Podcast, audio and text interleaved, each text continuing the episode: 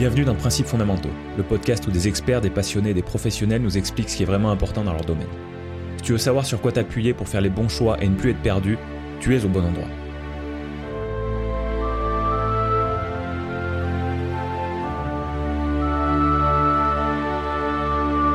Bonjour chers auditeurs et bienvenue dans l'épisode 25 de Principes fondamentaux. Aujourd'hui nous allons parler de l'écriture d'un roman. Du premier jet à la publication, en passant par les réécritures, l'interaction avec les lecteurs et même une campagne de financement participative. Mon invitée est autrice, voyageuse et désormais lyonnaise. Elle vient de publier son roman De la naissance des monstres. Elle est venue partager avec moi et avec vous, les auditeurs de principes fondamentaux, son expérience du processus d'écriture de fanfiction, de romans, d'histoires inventées en général. Merci d'accueillir l'autrice, Hélène. C'est bien ce que j'enchaîne là, je, sors un épisode aujourd'hui, puis j'en enregistre un autre le même jour. Ouais. Euh, ça fait pas trop, ça va? Non, bah au contraire, c'est bien. Bah, c'est deux choses différentes. Pardon? C'est deux, deux tâches un peu différentes quand même, de peut-être sortir un épisode et après l'enregistrer. Ah oui, carrément. finalement, t'enchaînes pas. Euh. Non, et puis en plus, euh, le travail du jour là, c'est pas grand chose quoi par rapport à par rapport au travail de, montage, de sélection des extraits, de tout ça. Euh, le jour où je sors l'épisode, en fait, j'ai presque plus rien à faire. Ouais. J'ai voilà, j'ai des tâches de, publication, de trucs sur les réseaux sociaux, de, de créer un article sur mon site, euh, tu vois, mais c'est franchement pas grand chose. Tu touches à, la fin, puis ces moments où tu propages euh, tout ton travail finalement. Ouais, alors pas complètement. Alors oui, tout parce que c'est la version intégrale de l'épisode. Mais j'ai déjà partagé pas mal d'extraits. Donc, ah euh, donc j'ai déjà. fait des teasings avant. ok. Ouais. Ouais, ouais. Ouais sur, euh, sur LinkedIn, sur Instagram. Voilà. Je me force avec Instagram, j'ai du mal. Mais, euh, mais, on me dit non, il faut, il faut, t'es podcasteur, tu dois être sur Instagram. donc j'y suis. J'y suis. Et toi, tu, euh, quand tu communiques, tu, passes par où? Alors, pour, moi, pour l'activité d'auteur, je suis sur Instagram, sur Twitter. J'ai un peu essayé TikTok en début d'année. Euh, j'ai une page Facebook qui est, qui est juste là pour faire acte de présence. Et du coup, le, là où moi j'ai envie de développer l'énergie, en tout cas, ça serait plutôt Insta aussi. Parce que c'est là où il y a une communauté de, lecteurs, euh, en plus de la tranche d'âge qui m'intéresse, donc ça, serait vraiment Insta. Mais euh, moi, j'ai un peu du mal avec la régularité qu'il faut, euh, qu'il faut avoir là-bas. Donc, une fois de temps en temps, tu vois, je, je m'y mets bien, je programme mes posts, je fais ça bien et tout. Ça dure deux semaines et après, je me laisse saper par, le, par la vie, puis j'oublie. Et du coup, je trouve ça assez difficile parce que c'est assez ingrat parce que dès que tu postes plus, enfin, de façon un peu régulière, tu le sens dans tes, dans tes résultats. Enfin, du coup, les réseaux sociaux, j'ai un peu, encore un peu de mal à, à m'y faire, mais bon.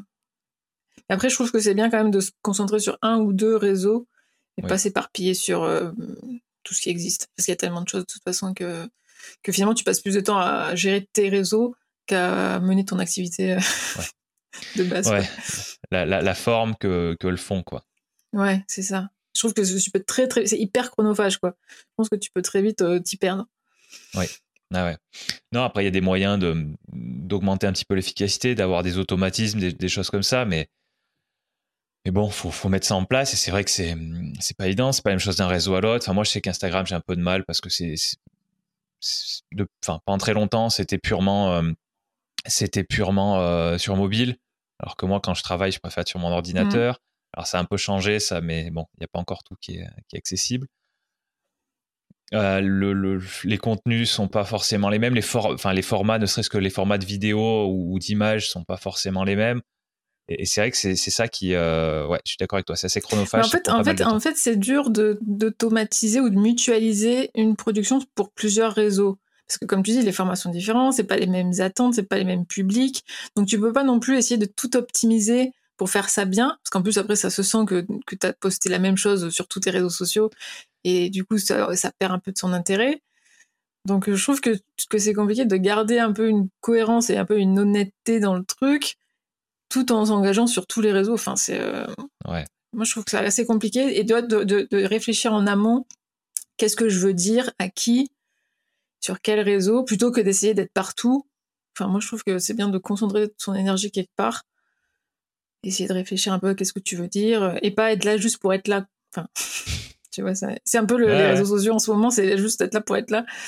C'est un peu dommage, je trouve. Mmh. Non, mais je suis d'accord. Je suis d'accord. Bon, bah, tu vois, on a parlé un petit peu de, du, de la communication et, de, et du coup de, de la forme de, de la façon dont, touche, dont on touche des gens, parce que du coup, on a des, on a des points communs, je pense qu'on y reviendra. Euh, mais euh, peut-être, Hélène, euh, on, va peut-être dire un peu pourquoi tu es là. maintenant qu'on a déjà qu'on a déjà parlé de certains trucs, on va dire un petit peu pourquoi tu es là. Donc, est-ce que tu peux nous expliquer ce que quelle est ton activité principale, on va dire, celle qui, te, celle, qui, celle qui te passionne le plus, celle que tu veux mettre en avant et celle dont on va parler essentiellement aujourd'hui? Alors, comme tu dis, c'est vrai que je suis multicasquette et que j'ai plusieurs activités. Mais aujourd'hui, euh, je suis là pour parler de l'écriture de romans, vu que j'écris des histoires, j'ai terminé un roman et je l'ai publié. Et c'est quelque chose qui me passionne et que j'ai envie de développer. Et donc, euh, je suis là pour ça aujourd'hui. Super, super. Bon, on, regarde, on va commencer vraiment à la base. Quand on parle de roman, ça s'oppose à quel genre littéraire Comment on définit ce qu'est un roman euh, Voilà, déjà revenons, euh, recentrons les choses. Sur le format, moi pour, pour qualifier le format de roman, je l'opposerais entre fiction et non-fiction, déjà de base. Donc je mettrais tout ce qui est euh, essai, réflexion, voilà, tout, tout, tout, ce qui n'est pas de la fiction, donc en non-fiction, et tout ce qui touche à, euh, aux histoires, moi je le mettrais en fiction. Et ensuite, dans un roman de fiction, là encore, on a euh, des sous-sections qu'on peut classer par genre. Après, on a encore le, format même de hum, la taille du roman, donc ça peut être une nouvelle, une novella, un roman, une saga, avec plusieurs tomes par exemple. Et ensuite, dans un même roman de fiction, ensuite on a des genres qui peuvent être moi, je suis plutôt dans les genres de l'imaginaire, donc tout ce qui va être science-fiction, fantasy, fantastique. Ça peut être de la romance, du polar, du thriller, de la littérature contemporaine. Mais voilà, tout ça, euh, le point commun, c'est que c'est de la fiction, contrairement à des essais ou à des manuels un peu voilà plus basés sur des expériences qui pour moi sont de la non-fiction. Et donc moi, j'écris plutôt des histoires euh, fictionnelles. Ouais, ouais, ouais. T'as inventé quoi. Mmh. C'est ça. roman, c'est fiction pour inspiré de la réalité. Pour moi, romance, euh, roman égale fiction, ouais. Ok. Après, c'est ma définition euh, personnelle. Il faudrait aller chercher les définitions plus euh, académiques. Mais je pense que souvent, on, oppose quand même fiction et non-fiction, hmm. D'accord. Bon, super. Tu nous disais que toi, tu avais tes, tes, genres préférés. tu nous as cité déjà pas mal de genres. Toi, tu disais, tu parlais de science-fiction, de fantasy, de alors, qu'est-ce qui te, qu'est-ce qui te plaît particulièrement dans ce, dans ce, dans ce genre-là, dans ces genres-là, euh, et qu'est-ce qui t'a, euh, est-ce, est-ce que c'est, est-ce que en tant que lectrice, c'est, c'est genre que t'aimes bien? Est-ce que en tant que comment on dit euh, d'ailleurs On emploie le masculin ou le féminin? Comment ça marche pour auteur, pour écrivain, pour Moi, j'utilise autrice. Autrice. C'est du coup le féminin de auteur. Et euh, voilà, ça, on peut dire auteur ou autrice. Et moi, je tiens autrice, qui en fait est un mot qui existait euh, il y a très longtemps, qui a été effacé. Euh, et du coup, là, ça revient. Et donc, c'est un peu une façon de remettre sur le devant le métier, les métiers féminins. Donc, moi, je tiens au, terme autrice. Très bien, mais ça me va parfaitement. Donc, ouais, en tant qu'autrice, est-ce que c'est en tant qu'autrice que tu que tu as de l'inspiration pour ces genres-là ou est-ce que vraiment c'est globalement ce que tu aimes euh, des deux côtés du, de la page, on va dire, c'est-à-dire en tant qu'autrice ou en tant que lectrice? Alors moi, je suis plutôt une lectrice de l'imaginaire depuis toujours, donc plutôt de la fantaisie. Enfin, ça a été longtemps de la fantaisie, un peu plus du fantastique maintenant. Et du coup, c'est vrai que un peu hum, naturellement, j'ai écrit dans ce que je lisais. Je pense que forcément, tu tu te nourris d'un peu de ce que tu lis et de ce que tu vois, même que ce soit, que ce, soit ce que tu lis, ce que tu vois euh, au cinéma ou en série. Un peu naturellement, j'ai commencé à écrire euh, ce qui me plaisait, donc de la fantasy et du fantastique. Et j'aime bien ce genre-là parce que ça permet, enfin moi en tout cas dans, dans, dans le roman que j'ai écrit et ce que j'écris, j'aime bien utiliser le fantastique pour traiter de thèmes un peu sociétaux et en général faire passer des messages, mais sous couvert de fantastique. Ça, j'aime bien. Et après, là récemment, j'ai écrit un peu pour me tester de la romance. Et pour le coup, j'avais pas mal d'a priori parce que j'en lis pas beaucoup. Je trouvais ça, enfin, j'avais vraiment des, des, a priori un peu négatifs, enfin, des trucs un peu intériorisés. C'était pas un genre qui me plaisait. Je trouvais ça un, peu limitant. Et en fait, je me suis régalée à, en écrire. Et il y a tout, un code euh, et une façon de, construire une histoire en fait entre deux personnes euh, qui vont se rencontrer, qui vont vivre une histoire, qui est assez sympa en fait à, construire et à écrire. Et finalement, ben, ça m'a aussi amusé. Donc voilà, je, je, je lis, j'écris des genres que je lis, et puis je fais des tests, j'expérimente euh, de plus en plus sur des genres que je connais pas forcément. D'accord. Est-ce que tu peux nous expliquer ce que quelle est, ou quelles sont les différences entre fantasy et fantastique? Alors, euh, le fantastique. Alors, on va partir plutôt sur la fantasy parce que c'est le genre qu'on connaît le plus. En fait, il y, a, un terme un peu confusant parce qu'en anglais, fantasy regroupe les deux, il me semble. Et euh, en fait, la fantasy, c'est par exemple le Seigneur des Anneaux. C'est un monde euh, qui n'est pas le nôtre. On l'a accepté. C'est un monde euh, où il y a des créatures, des règles qui ne sont pas le nôtre. Il peut y avoir de la magie, il peut y avoir des elfes.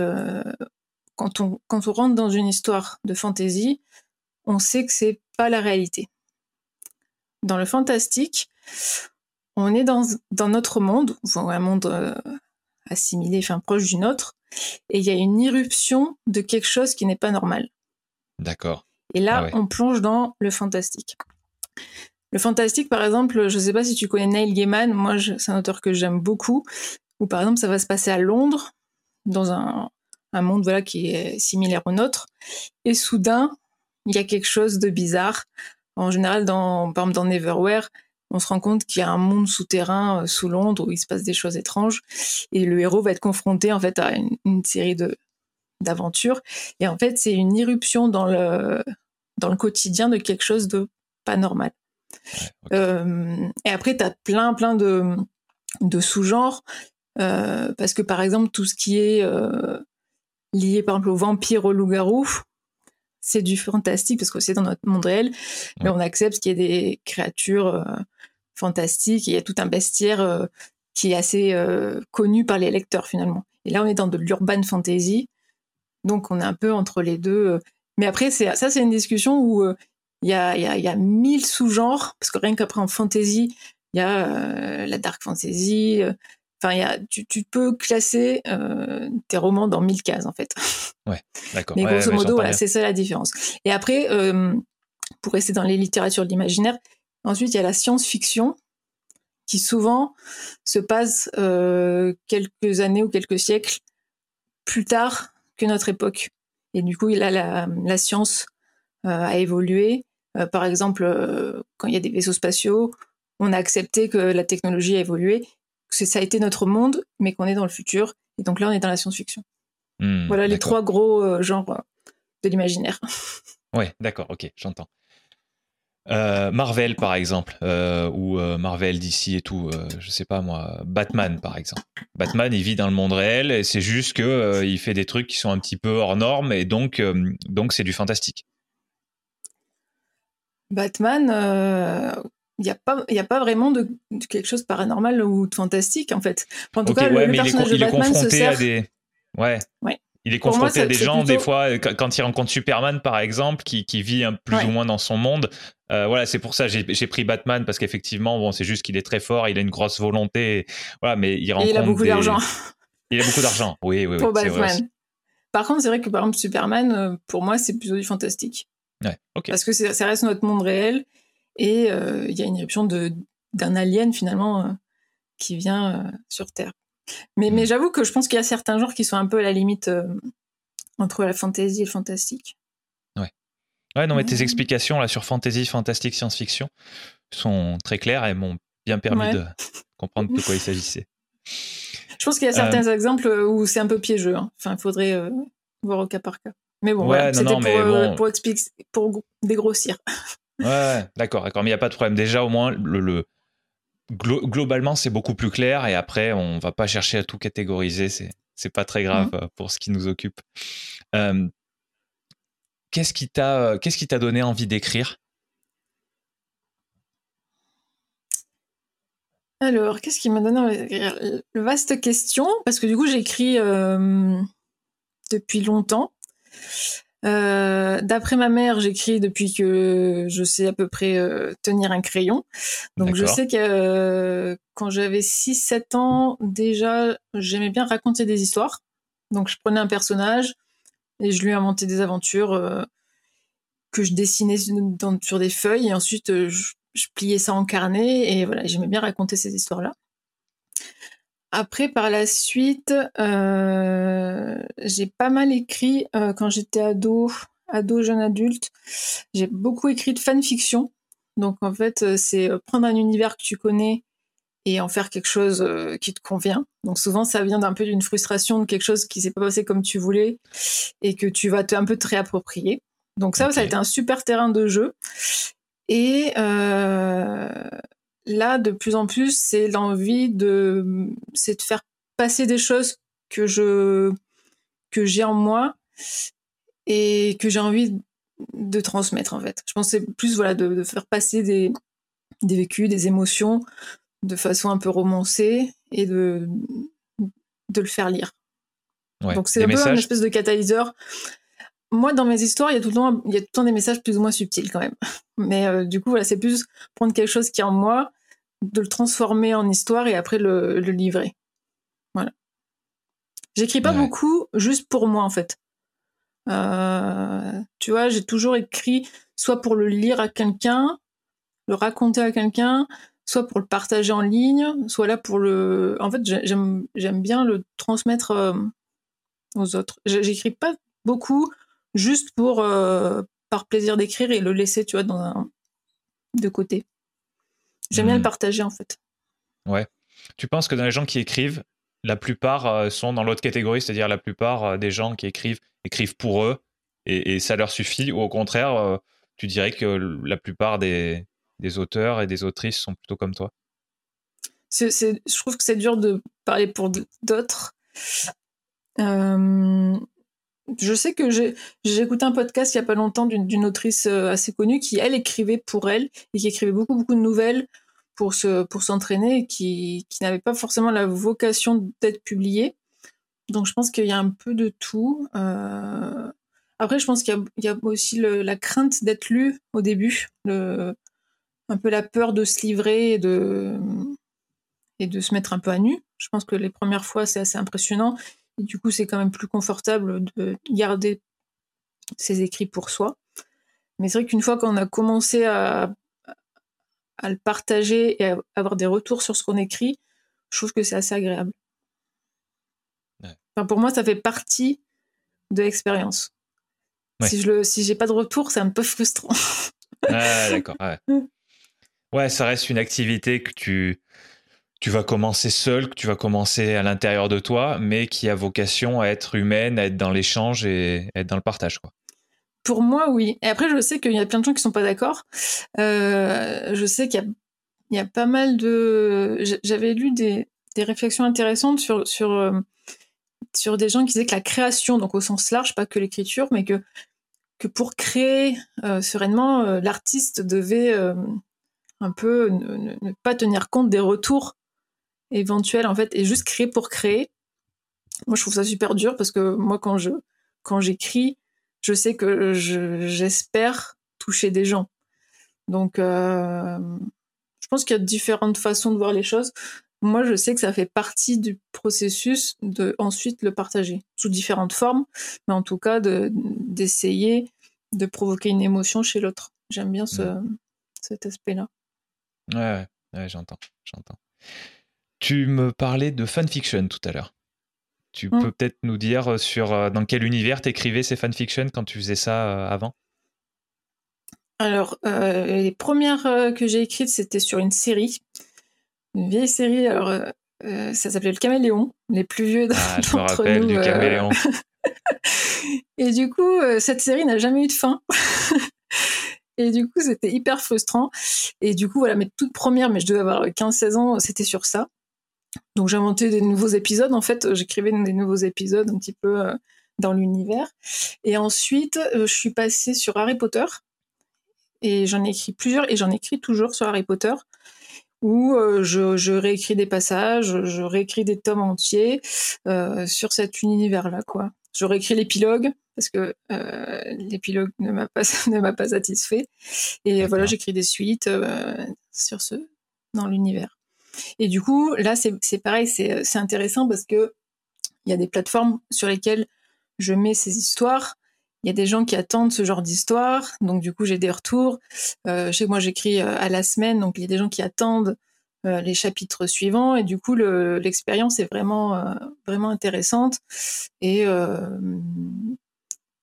et c'est facile. Enfin c'est facile. Moi je trouve ça facile de se mettre dans un univers qui est déjà existant T'as pas à recréer tout un univers, mais tu te concentres plus voilà, sur les personnages, ton histoire. Et du coup, tu peux tester des choses. Tu peux autant écrire des, choses assez courtes ou des choses très longues, mais du coup, tu as déjà un cadre qui est, euh, qui est fourni pour expérimenter plein, plein de choses, en fait. Et euh, j'aime beaucoup le, ce format-là. Puis c'est un peu une façon de s'approprier un univers et, un, et une saga et d'en faire un peu ce que tu ce que t'as pas apprécié ou ce, ce, qui, ce qui te manquait en tout cas dans le, dans le matériau d'origine quoi. Ouais. ouais.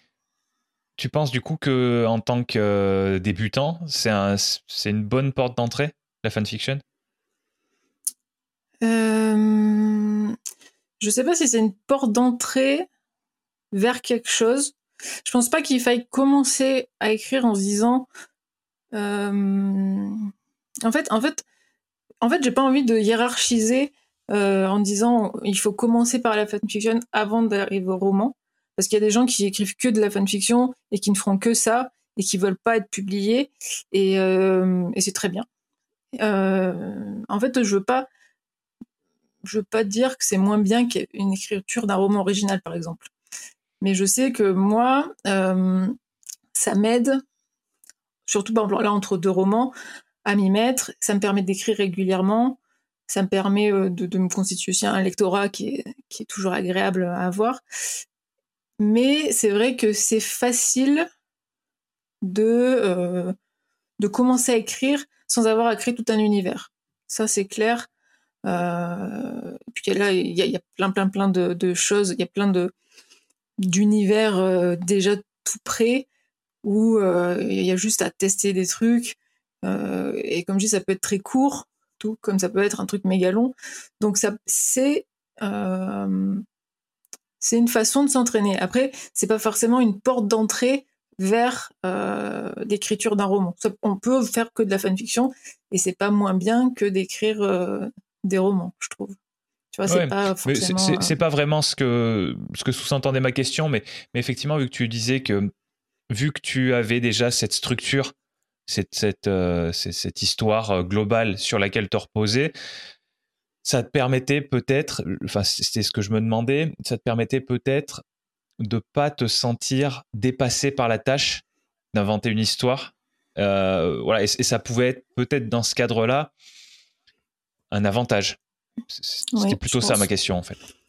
Je pense que oui, surtout quand on écrit par exemple de la fantaisie. Moi, je sais que j'en écris pas, mais on peut facilement se perdre rien que dans le, la construction de son univers. on peut passer des plombes à juste construire l'univers avant d'écrire l'histoire. Et en fait, l'écriture, c'est vraiment un marathon parce que ça, ça se fait pas en un mois. Enfin, c'est très long, en fait, l'écriture, c'est très solitaire. Et effectivement, la, la fanfiction, le cadre est là. Et, et, et, autant il y a des gens qui vont écrire des, des univers alternatifs où ils vont créer leurs propres règles, autant il suffit de prendre l'univers tel qu'il a été créé par l'auteur euh, initial, et effectivement, tu peux commencer très vite à euh, écrire juste ton histoire et, euh, et, te lancer. Donc oui, dans ce sens-là, je pense que c'est, ça facilite en tout cas l'écriture, je trouve. Hmm. Tu écris par rapport tu, tu, préfères écrire des histoires qui sont arrivées, sur lesquelles l'auteur original a déjà écrit, ou est-ce que, par exemple, euh, tu préfères écrire sur Harry Potter, tu préfères écrire sur euh, inventer un nouveau personnage qui est peut-être un cousin euh, Weasley ou, ou, écrire sur la jeunesse de Tom G. Dussort ou tu vois ce que je veux dire? Est-ce que est qu'est-ce que tu préfères faire toi? Alors moi je j'écris des choses que l'auteur n'a pas n'a pas creusé en fait. Par exemple moi j'adore j'adore tout l'arc de Malfoy, Drago Malfoy tout ce qui est lié à sa rédemption, ce genre de choses, et sa relation avec, euh, avec Harry Potter. Et ça, je trouve que dans les sept tomes, euh, il n'y a a vraiment pas assez de matière sur ça. Donc en général, moi j'écris sur ça. Et ce qui n'empêche pas de temps en temps de créer des personnages euh, originaux que j'intègre à mes histoires. Et après, on peut partir, voilà, ça peut, ça peut très vite étoffer une histoire un peu, un peu, un peu longue. Mais en général, je, moi, j'utilise les personnages existants et je leur fais vivre des aventures un peu, un peu creusées, quoi. Ouais. Et, dans une, euh, au sein de la timeline euh, principale, et, c'est par exemple un, un, jour, une semaine, un mois qui n'apparaît pas, euh, qui n'apparaît pas dans l'histoire et dans les tomes qu'on connaît, ou est-ce que, ou est-ce que des fois c'est dans le futur, des fois c'est dans le passé par rapport à l'histoire principale? Alors, dans celle que je suis en train d'écrire, c'est dans le futur. Clairement, c'est là, je suis en train d'écrire un Drari, enfin c'est une enquête avec euh, Harry Potter et, Malfoy où, ils ont la quarantaine. Donc c'est vraiment 20 euh, ans après la guerre, voilà comment ils ont vécu ça, comment ils ont évolué. Après euh, j'ai écrit, j'ai réécrit le tome 7. Donc par exemple, je, je réécris à ma sauce tout un tout un tome ou ou alors je vais aller piocher dans dans une scène que je vais réécrire et qui va impacter euh, le reste de l'histoire. Voilà. Hmm. Vraiment, moi, je m'amuse avec la timeline. Euh, je prends ce qui me plaît, ce qui me plaît pas. Je réécris des choses. J'essaie d'être cohérente, mais euh, finalement, c'est pas obligatoire. Mais j'essaie de coller au maximum au canon. Et, et, voilà. Après là, en ce moment, je suis plutôt dans après l'épilogue sur leur vie adulte, en fait. Hmm. Je m'amuse, je m'amuse beaucoup. Après, tu, tu dis c'est pas obligatoire, mais je me mets dans la, peau d'un fan d'Harry Potter qui va, lire, euh, qui va lire ce que tu vas faire. Je suppose que si tu arrives à être cohérente par rapport à l'histoire à laquelle les gens sont habitués, je suppose que ça va les aider à, rentrer dedans et à apprécier ton travail à toi. Je sais pas, est-ce que je me trompe? Euh, J'espère. Moi, je sais que j'aime bien être cohérente, j'aime bien coller à ce que l'auteur nous a donné quitte après à broder dessus, mais euh, on reste quand même dans un univers magique avec euh, le passé qu'ils ont eu. Enfin, voilà, c'est. Euh, je, j'essaie de respecter les éléments qu'on connaît des bouquins pour ensuite en faire quelque chose. Mais je pars pas, moi je pars pas dans des univers alternatifs ou des choses où c'est vraiment complètement différent parce que c'est pas, encore une fois, c'est pas ce que j'aime lire. Moi j'aime bien lire des choses qui sont un peu grandes. Du coup, j'écris des choses que j'aurais aimé dire. Et après, dans les lecteurs de, fanfiction, il y a de tout. Donc, moi, dans les miens, je, je, pense que ça leur plaît. Et si ça plaît pas, c'est vrai que tu as, d'autres choses à lire. Donc, en fait, tu, tu peux vraiment trouver ce que, ce que tu as envie de lire dans, ce, dans ces univers. Hmm. Bon, dernier point sur, dernière question sur la fanfiction. Quand tu écrivais euh, dans l'univers du caméléon, comment dire, le, le format le, tu écrivais comme un nouvel épisode et, comme quelque chose que tu aurais pu envoyer aux équipes de production et qu'ils auraient pu tourner, ou, euh, la forme de ton écriture était. Euh, enfin, tu t'en foutais, quoi? Je crois qu'à l'époque, je m'en foutais un peu. C'était vraiment mes débuts. Donc, euh, je, je, les ai pas relus. je pense que c'était pas très bon. et moi, je, c'est toujours pareil. J'aime bien creuser les relations qui sont pas assez creusées d'après moi, dans la série. Et à l'époque, c'était. Euh, les, épisodes tournaient entre Jarod et Miss Parker, je sais pas si tu te souviens. Et euh, moi, en gros, euh, je, prenais, je prenais le temps de, de, les faire parler ensemble, de les coincer dans un endroit parce que ils pouvaient pas se supporter. Moi, j'adore faire ça. Les gens qui, qui se supportent pas et qui finalement ont des choses en commun. Et en fait, voilà. Donc c'était plus, voilà, creuser un peu la psychologie des personnages, alors que dans les épisodes, c'était un peu survolé, ou alors que ça prenait trop de temps. Moi, je prenais, je faisais des histoires où ils étaient obligés de se parler, euh, où voilà, il se passait des trucs entre eux. Euh. donc c'était plus, euh, pas forcément des épisodes comme un scénario, mais plus des situations tu vois, où je, forçais un peu le, truc, quoi. et après, voilà, je, développais des, histoires là-dessus. Mais bon, là, c'était vraiment mes premières armes. Je pense que c'était pas bon du tout. Mais en tout cas, je m'éclatais à l'époque euh, en faisant ça. Quoi. Bon. J'ai une question, je pense, assez profonde, qui me. On va dire qui, des fois, qui me tracasse, entre guillemets, quel que soit le domaine. Tu, tu, tu as employé le terme de bon. D'accord? Euh, Quand on parle de. Quand on parle d'un objet qui a une fonction, le bon, euh, pour moi, c'est très très clair. Est-ce que ça remplit la fonction Est-ce que ça la remplit pas? Quand on parle d'art, ici d'écriture, mais, euh, mais ça peut être, ça peut être n'importe quel type d'art, j'ai toujours beaucoup plus de mal avec le terme bon. Est-ce que tu veux me parler de ça? Alors attends, je précise, précise un truc.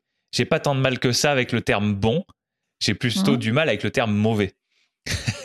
mais la, question profonde reste la même. Mais, euh, mais effectivement, quand j'entends euh, quand, j'entends euh, dire que qu'une œuvre est, mauvaise, ça me met mal à l'aise. Si on me dit qu'elle est bonne, bon, à la limite, je m'en fous. au pire, au pire, moi, ça me plaira pas. Mais mais il n'y a pas cette critique, il n'y a pas ce, il a pas ce ce côté, je, je, me mets, enfin, je me mets, la personne qui dit ça se met au-dessus de, l'auteur. voilà donc ouais, j'ai plutôt du mal avec le terme mauvais, mais c'est effectivement ce rapport là à l'art en, à l'art en général et euh, ouais à l'art en général et, à la simplification, on va dire, de ce qu'apporte le l'artiste et pas forcément que l'artiste d'ailleurs, mais mais mais mais résumer ça en pouce vers le haut ou pouce vers le bas quoi. Et, euh, mmh. et voilà. Et, encore pouce vers le haut, pouce vers le bas, ça fait plutôt référence à ce qu'on aime et ce qu'on n'aime pas. Mais quand on emploie ces termes de bon ou de mauvais, ah oui, c'est ça. Je, mmh. Voilà, je suis gêné. Donc c'est pour ça que je voulais avoir ton avis là-dessus, parce que toi, tu as parlé de ton propre travail en disant que ce que tu faisais au début n'était peut-être pas bon. Voilà, moi je pense que, enfin en tout cas, je, je différencierais déjà le jugement que tu portes sur toi et tes propres créations et ensuite celle des autres. Là, moi, je me permets de juger mon travail parce que je pense qu'avec les années, j'espère euh, qu'il a évolué. En tout cas, quand je, relis, je me rends compte, moi, d'après mes critères, qu'il y a eu du chemin parcouru. Donc j'arrive à analyser, par exemple, si une histoire est bancale, euh, si un personnage est pas crédible. Euh, mais du coup, tu vois, c'est des critères que j'ai que j'ai intériorisés en fait. Donc sur mon propre travail, j'arrive à voir quand il y a une évolution de la qualité notamment. Sur le travail des autres, je suis d'accord euh, de. Après, c'est toujours pareil de différencier le j'aime, j'aime pas à c'est bon ou c'est mauvais. Pour moi, tu peux pas simplifier euh, à l'extrême. Il faudrait euh, bah, argumenter un petit peu, quoi, et avoir des, des, soit des critères, soit des. Ouais, une espèce d'échelle ou un, panel de, critères que tu partages. Parce que pour moi, et pour moi, c'est évident que quelque chose qui est bon pour moi ne le sera pas forcément pour toi ou pour quelqu'un d'autre. On cherche pas la même chose dans une création, dans un roman ou dans un film. Enfin, c'est, euh, universel. Euh, je sais que quelqu'un va chercher euh, à frissonner, à avoir peur. Moi, je déteste ça.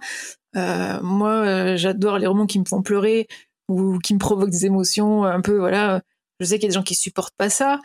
Euh, donc déjà, je trouve que c'est hyper subjectif sur ce que tu, euh, tu attends. Après, je pense qu'il y a des critères un peu plus peut-être objectifs. Mais après, c'est pareil. C'est par exemple si on vient sur l'écriture, je pense que tu peux euh, arriver à dire telle histoire est bancale. Peut-être, tu vois, le schéma narratif est un peu faible. il manque des étapes dans ouais, dans l'histoire, où la fin, euh, la fin est précipitée, ou ça c'est pas crédible. Mais de là à dire que c'est mauvais, c'est vrai que c'est un peu violent. Mais tu vois, je, pense que tu peux très bien euh, euh, prendre du recul sur une œuvre en essayant de t'expliquer un peu, d'argumenter ce, ce qui t'a pas plu, plutôt que de tout jeter. Enfin, je pense pas que, que tu puisses tout jeter d'une œuvre. Après, après, il peut y avoir des œuvres jugées mauvaises, mais euh, je pense qu'il y a une grosse partie quand même de, de ressenti personnel qui fait que t'aimes ou t'aimes pas. Euh, donc je pense qu'il y a ça. Et après, je pense que par rapport à soi, euh, je sais pas trop si c'est lié à la, au bon ou au mauvais, mais je pense que euh, dans ce que tu crées, à un moment donné, c'est plus à toi de d'estimer si c'est bon ou pas. À un moment donné, quand tu quand tu offres ta création au lecteur ou, ou enfin voilà un public, euh, t'es plus vraiment maître de de ce qu'eux vont ressentir. Donc tu peux très bien créer un truc méga que tu trouves super bien, qui et les lecteurs vont passer à côté, par exemple. Ou tu vas produire un truc que toi tu trouves mauvais et qui finalement euh, va vachement plaire en face. Du coup, c'est un, terme un peu euh, difficile à saisir, je trouve. Hmm. je sais pas si je suis clair. Ouais, si, si. Je, pense qu'il y a deux sujets là-dedans. Il y a, euh, le, fait que on peut partir sur de l'extrême et on peut dire ça c'est bon, ça c'est mauvais et s'arrêter là et du coup euh, plutôt que d'avoir une échelle avec, euh, avec 101 euh, valeurs, on va dire, ça sera que 0 ou 1. Donc ça, c'est une première chose. Et après, effectivement, il y a la question de la différence entre on aime parce que ça nous a fait ressentir des choses ou on juge bon ou mauvais, mais suivant certains critères, suivant une, grille de grille de lecture, une grille d'évaluation. Euh, et, ça, c'est un terme que tu as employé plusieurs fois et je pense que c'est ça qui est essentiel. Euh, est-ce que tu peux nous reparler euh, de ces critères-là que tu, qui sont importants pour toi, on va dire, au moins, dans le, quand tu vas regarder, quand tu vas lire, quand tu vas produire un roman, donc un à toi ou, ou un que tu, que tu lis, quoi. Bah, pour moi, le, pour moi, ce qui est important, enfin, ce qui est important, en tout cas, ce qui fait que qu'une histoire marche, pour moi, par exemple, ça va être de. Pour moi, la base, c'est, par exemple, c'est les personnages. Je sais que si je m'attache pas aux personnages, je vais trouver ça chiant. Mais, mais encore, encore une fois, c'est mon, euh, c'est ma grille de lecture, quoi. Ouais, ouais, je t'ai demandé tes critères donc, du Coup, donc, du coup, tu vois, pour moi, euh, si un personnage est un peu creux ou qui est, où il a une seule facette, où tu comprends pas trop ses décisions, ou tu sens qu'il est mal construit, pour moi, pour moi, c'est pas mauvais, mais c'est dommage. Et du coup, à partir du moment où tu t'accroches pas à, En gros, si tu si tu t'en fiches que le personnage va mourir ou pas, je pense qu'il y a un truc qui a été raté. Euh, mais que ce soit dans des romans ou dans des séries ou dans, des films, euh, pour moi, les personnages passent en premier.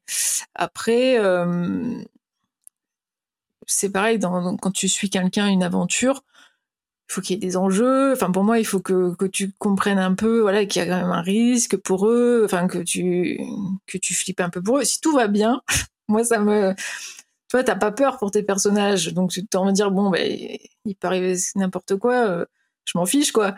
Du coup, pour moi, une, histoire qui va m'accrocher, ça va être plutôt une histoire où, où, je me suis attachée au personnage, où euh, tu sens qu'il y a des enjeux dans le dans l'histoire que tu suis, et où à la fin, les choses s'imbriquent et où tu où c'est pas sorti de nulle part.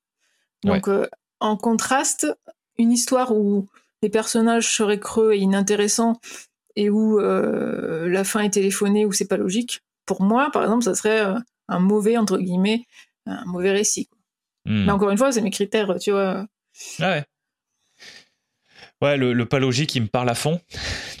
tu, dois t'en douter un petit peu, effectivement. Moi, quand je vois des trucs qui sont incohérents ou quand je regarde un film et qu'il y a des choses. Enfin. Il n'y a aucun moyen de savoir d'où ça vient. Euh, c'est vrai que c'est une grosse frustration.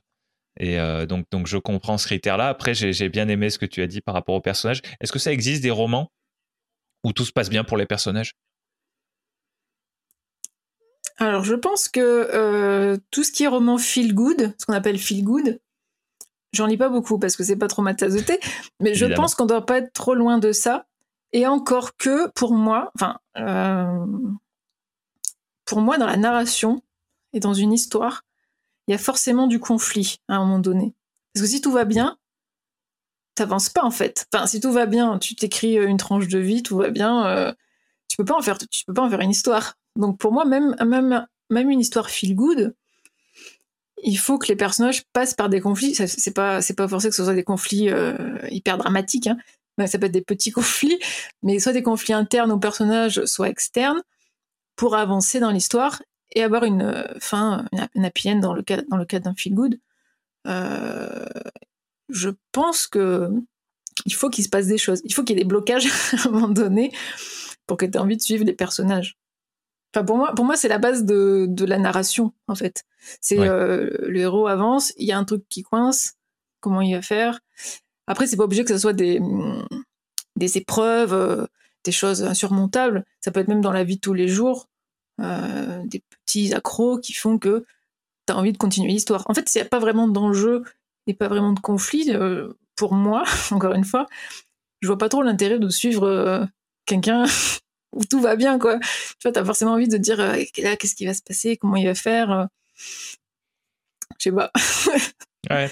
Non, mais je te demande ça. Moi, je, je lis, euh, je lis pas mal, mais je lis très peu de romans, je lis très peu de fiction, comme on, disait tout à l'heure. Donc c'est vrai que je sais pas vraiment ce qui existe.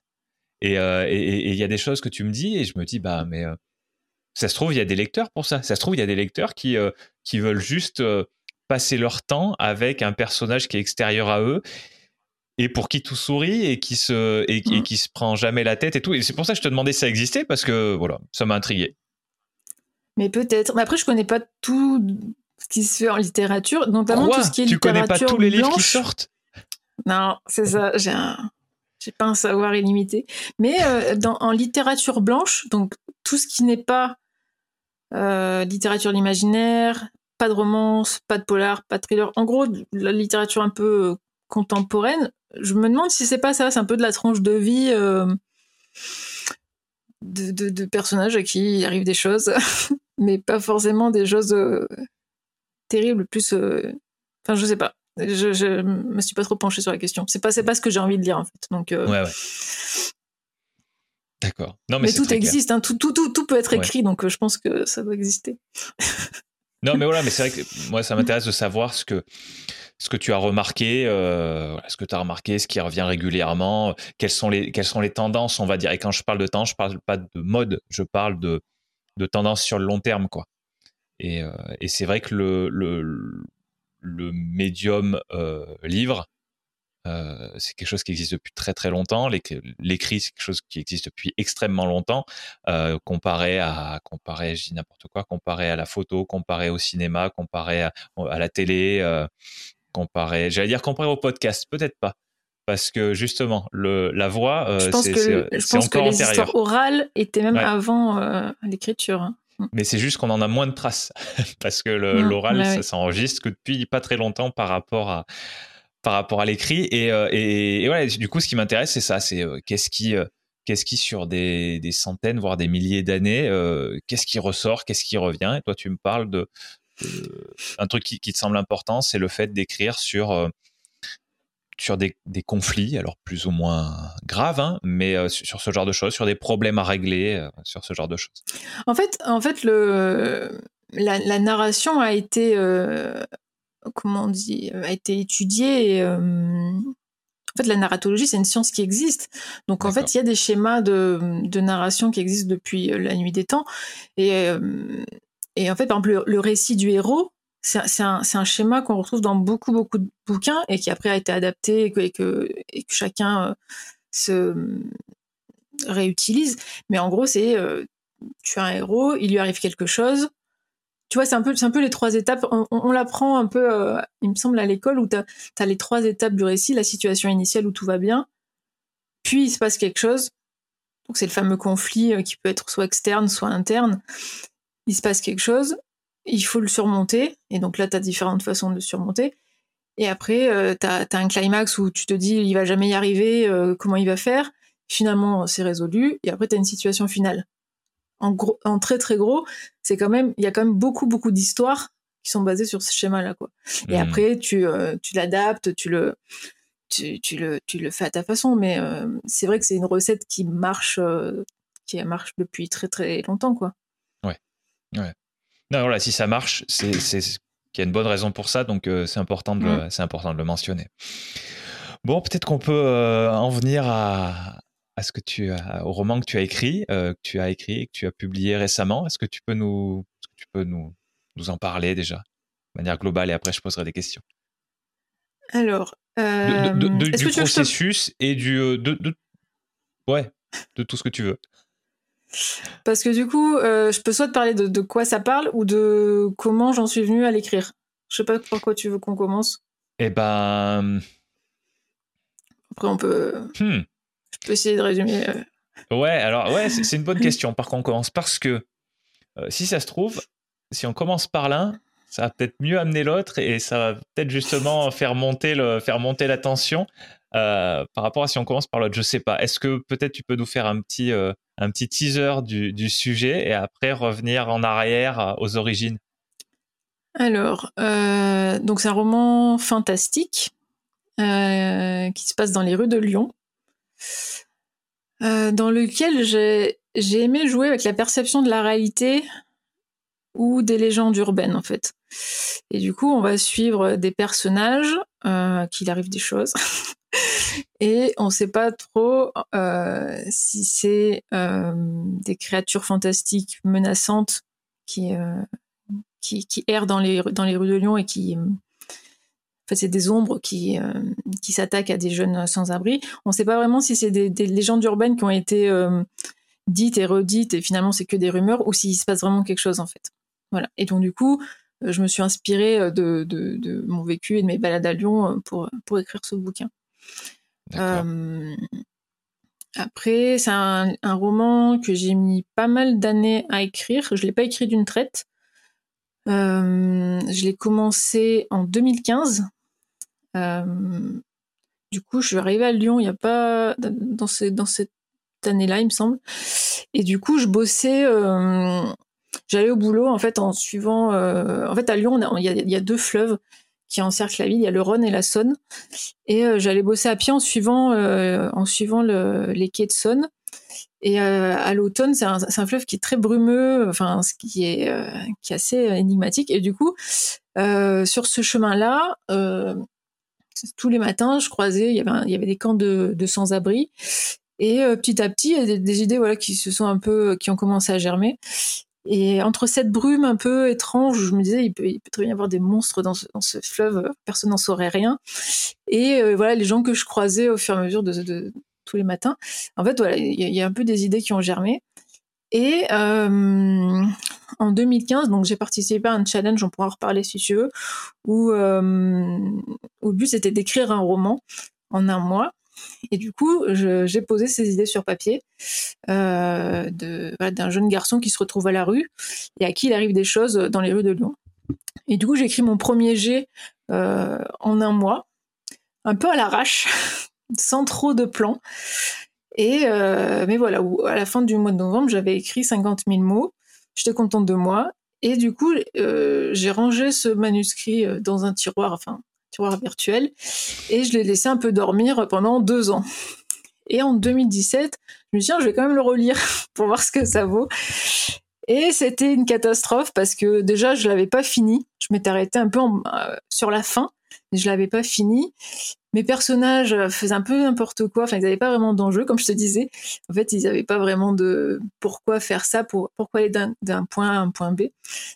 Et du coup, je me suis dit, bon, c'est pas à jeter, mais il faut quand même que je le retravaille. Et du coup, là, pour le coup, j'ai tout reposé. Je me suis aidée de, de, de- de schémas narratifs. J'ai repensé, j'ai repris tous les persos, quels, sont leurs buts, quels sont leurs désirs, pourquoi ils font ça. Et j'ai un peu réécrit tout le bouquin. Et euh, c'est en 2019 que je me suis dit, allez, ça, ça vaut le coup de le retravailler encore pour le publier. Et du coup, là, voilà, j'ai vraiment commencé à, à réécrire une nouvelle fois. Je sais plus le nombre de fois où j'ai réécrit ce- cette histoire. mais En tout cas, je l'ai, réécrit et je l'ai fait lire à des gens. Donc, euh, ce qu'on appelle des bêta lecteurs, pour avoir un premier retour. Est-ce que c'est cohérent? Est-ce que ça vaut le coup? Et j'avais plein de petites questions pour qu'ils m'aident un peu à le retravailler. Et euh, là, je suis partie pour plusieurs réécritures. Et euh, j'étais plutôt contente de moi à la fin. Et après, voilà, j'ai choisi de le. Je voulais pas l'envoyer en maison d'édition. Je voulais l'éditer de façon indépendante. Et du coup, c'est l'an dernier que j'ai euh, du coup lancé euh, une campagne de financement pour pouvoir l'imprimer, pour pouvoir l'éditer. Et euh, voilà, j'en suis là, j'en suis là aujourd'hui. Bon, super. Tu as parlé des réécritures. Euh, ça me, ça, ça m'intrigue. Comment ça se passe une réécriture? Tu, tu, Alors, tu, relis ce que tu as fait et tu repars de zéro et tu réécris tout Ou alors est-ce que tu reprends ton fichier et, tu- reprends chapitre par chapitre et tu te dis ouais là j'aurais dû, il faudrait que je rajoute ça, là ça faut l'enlever Comment ça marche? Alors la première écriture, j'ai jeté pas mal de choses. La première écriture, c'était carrément, enfin quasiment repartir de zéro, c'est-à-dire que j'ai gardé les bonnes idées, j'ai gardé les scènes que je trouvais intéressantes, mais il fallait vraiment repartir sur de bonnes bases. Du coup, c'était quasiment une, écriture de zéro. Après, euh, une fois que c'était à peu près cohérent et que j'ai eu les, retours euh, de, mes bêta lecteurs, je l'ai fait en plusieurs fois. J'ai trié les retours que j'avais eus en, plusieurs, euh, plusieurs. je fais une petite typologie. Il y avait vraiment les retours sur le fond, donc les trucs qui n'étaient pas cohérents. il y avait des retours sur les personnages, et après il y avait plus des retours sur l'univers, des petits détails, ce genre de choses. Donc en fait, j'ai fait une première écriture vraiment sur le fond, parce que je voulais partir. Euh, en fait, ça servait à rien de corriger. En fait, ça servait à rien, par exemple, de corriger euh, l'orthographe si la base était pas, euh, si les fondations n'étaient pas solides.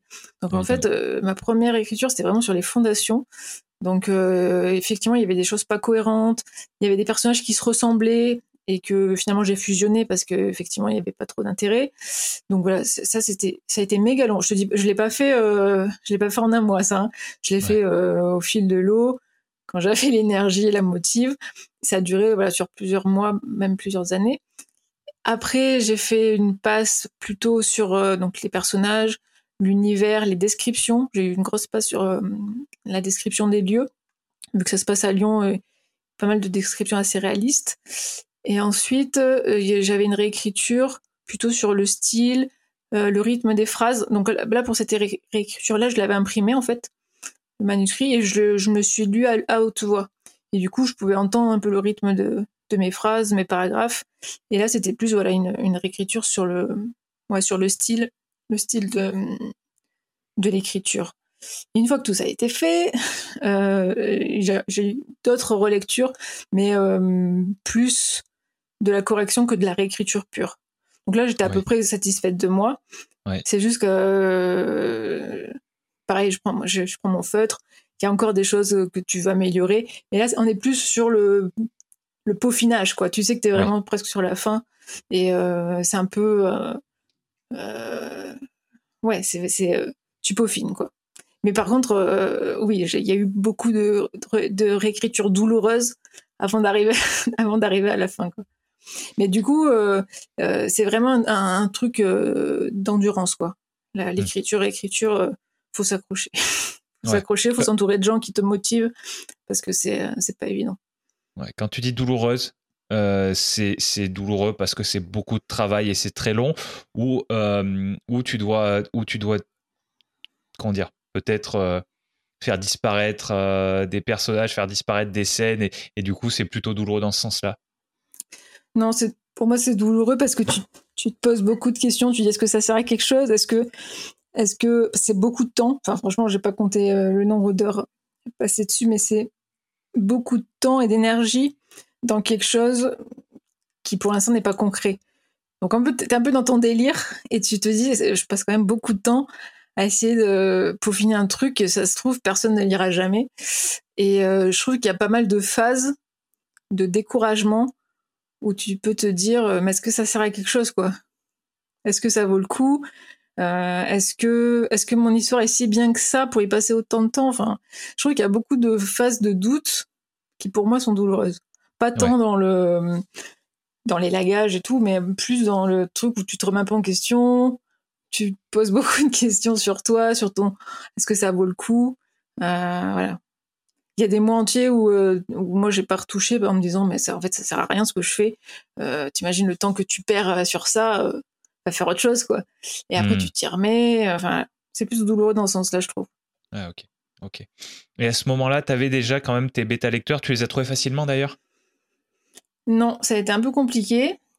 Et du coup sur ce projet là j'avais fait un appel sur les sur mes réseaux et c'est des gens que je connaissais pas. Donc c'est des gens qui sont portés volontaires euh, pour lire le roman et ensuite remplir une fiche de lecture, mais que j'ai pas euh, à mes côtés là. Là, c'est pas des gens avec qui je suis en contact. Donc je, je referai pas la même chose pour. Euh, enfin, pour d'autres projets, j'ai pas fait pareil. Pour d'autres projets, c'est des gens qui me connaissent. C'est soit des, des auteurs eux-mêmes, et c'est un échange de bons, bons procédés, en tout cas par exemple, je lis son histoire, elle lit mon histoire. Et du coup, d'avoir des gens que tu connais qui t'épaulent, ça veut dire que tu peux avoir un soutien même pendant la, les phases d'écriture. Alors là, sur ce projet-là, c'est des gens que je connaissais pas, mais qui ont, accepté d'offrir de, leur temps pour, euh, pour répondre à mes questions et pour m'aider à, améliorer. Mais je pense que c'est quand même plus sympa de confier ça à quelqu'un que tu connais un petit peu. Alors pas quelqu'un de trop proche, parce que quelqu'un de trop proche euh, a pas forcément le recul pour te. Parce que le, but de la bêta lecture, c'est pas de te dire euh, ouais c'est cool, c'est de te pointer tout ce qui va pas quoi. Donc il faut que des gens, euh, souvent c'est pratique euh, quand c'est des auteurs parce que ils savent que c'est délicat de confier euh, une histoire à quelqu'un, donc ils, vont être un peu plus bienveillants, mais ils savent aussi que le but c'est d'améliorer l'histoire. Donc en fait, toi, ils sont pas là pour te lancer des fleurs, hmm. ils sont là pour t'aider à améliorer. Donc c'est pas évident de trouver un bon bêta lecteur, je trouve. Ouais. T'as des collectifs d'auteurs et d'autrices qui se dans lesquels tu peux rentrer. Euh, comment ça marche? Euh, Moi, les gens que qui m'entourent, c'est plutôt des gens euh, qui viennent du, challenge du NaNoWriMo, donc le challenge auquel je participe en novembre. Euh, et après, j'ai des gens que j'ai rencontrés sur les réseaux sociaux. Donc, c'est pas vraiment des collectifs euh, officiels. Enfin, c'est pas des, choses très structurées. C'est plus des gens au, fil, au fur et à mesure des, ouais, des, réseaux ou des, des, échanges, des gens que j'apprécie et que, des gens que j'ai rencontrés du coup sur Lyon pour la plupart et euh, voilà où on, se soutient mutuellement. Mais euh, avant le Covid, euh, quand, on faisait le, nano, on, pouvait se retrouver pour écrire sur Lyon et dans d'autres villes en fait.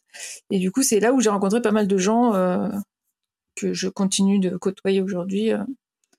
et je trouve que c'est vraiment sympa d'être entouré de gens qui écrivent et qui, comprennent euh, par quoi tu passes en fait. Ouais. C'est peut-être le moment de nous parler un petit peu plus de ce challenge là dont tu. Euh, ouais, je veux bien. Tu as dit que tu avais commencé par, ça et tu viens de nous en reparler. Donc, euh, est-ce que tu peux nous expliquer ouais, ouais, de J'aime beaucoup. du coup, c'est le NaNoWriMo. Comment tu écris ça? N-A-N-O-W-R-I-M-O. Ok. Donc, c'est National Novel Writing Month, il me semble, c'est le mois euh, d'écriture euh, du roman. Et du coup, c'est un, événement mondial euh, qui se passe au mois de novembre. Après, il y a des sous-événements le reste de l'année, mais le gros, c'est en novembre. Et donc, c'est mondial. Et le but, c'est d'écrire un roman en un mois, grosso modo. Donc, c'est 50 000 mots sur les 30 jours de novembre. Et ça se passe, il y a des forums et euh, comme c'est mondial, ça se, découpe en pays, euh, même en continent, en pays, ensuite en ville. Et avant le Covid, en fait, euh, on se retrouvait souvent pour écrire tous ensemble. Il y avait une soirée de lancement, on écrivait tous ensemble. Et c'est un peu une émulation collective. Et l'objectif de, ce challenge vient de la en fait, le, créateur, il me semble, avait fait le, constat qu'il y a beaucoup de gens qui, veulent écrire, qui se lancent, mais qui abandonnent parce que c'est pas évident. Et euh, il s'était dit, voilà, de, se challenger à plusieurs, c'est toujours plus sympa. Et là, en fait, pendant le mois de novembre, le but, c'est de produire de la quantité sans juger ce qu'on écrit. Parce que souvent, quand on écrit, euh, on a un petit, on a une petite voix qui nous juge sur l'épaule là qui nous dit t'es sûr de ce que t'es en train d'écrire? C'est pas c'est pas très bon euh, moi je j'aurais pas écrit ça et finalement t'avances pas quoi et là le but c'est de pas se relire. Donc en fait t'as as cet objectif des 50 000 mots. Donc euh, ramener à la journée c'est 1600 mots. Donc il y a des outils où tu peux traquer ton temps enfin traquer tes, tes, ton chiffre en fait d'écriture. Et le but c'est vraiment c'est d'écrire d'écrire d'écrire sans se relire juste pour avoir assez de matière à retravailler plus tard. Hmm. Donc on n'est vraiment pas sur un, exercice de style ou de qualité, c'est vraiment de se mettre des créneaux avec d'autres personnes ou tout seul, où t'écris, t'écris, t'écris.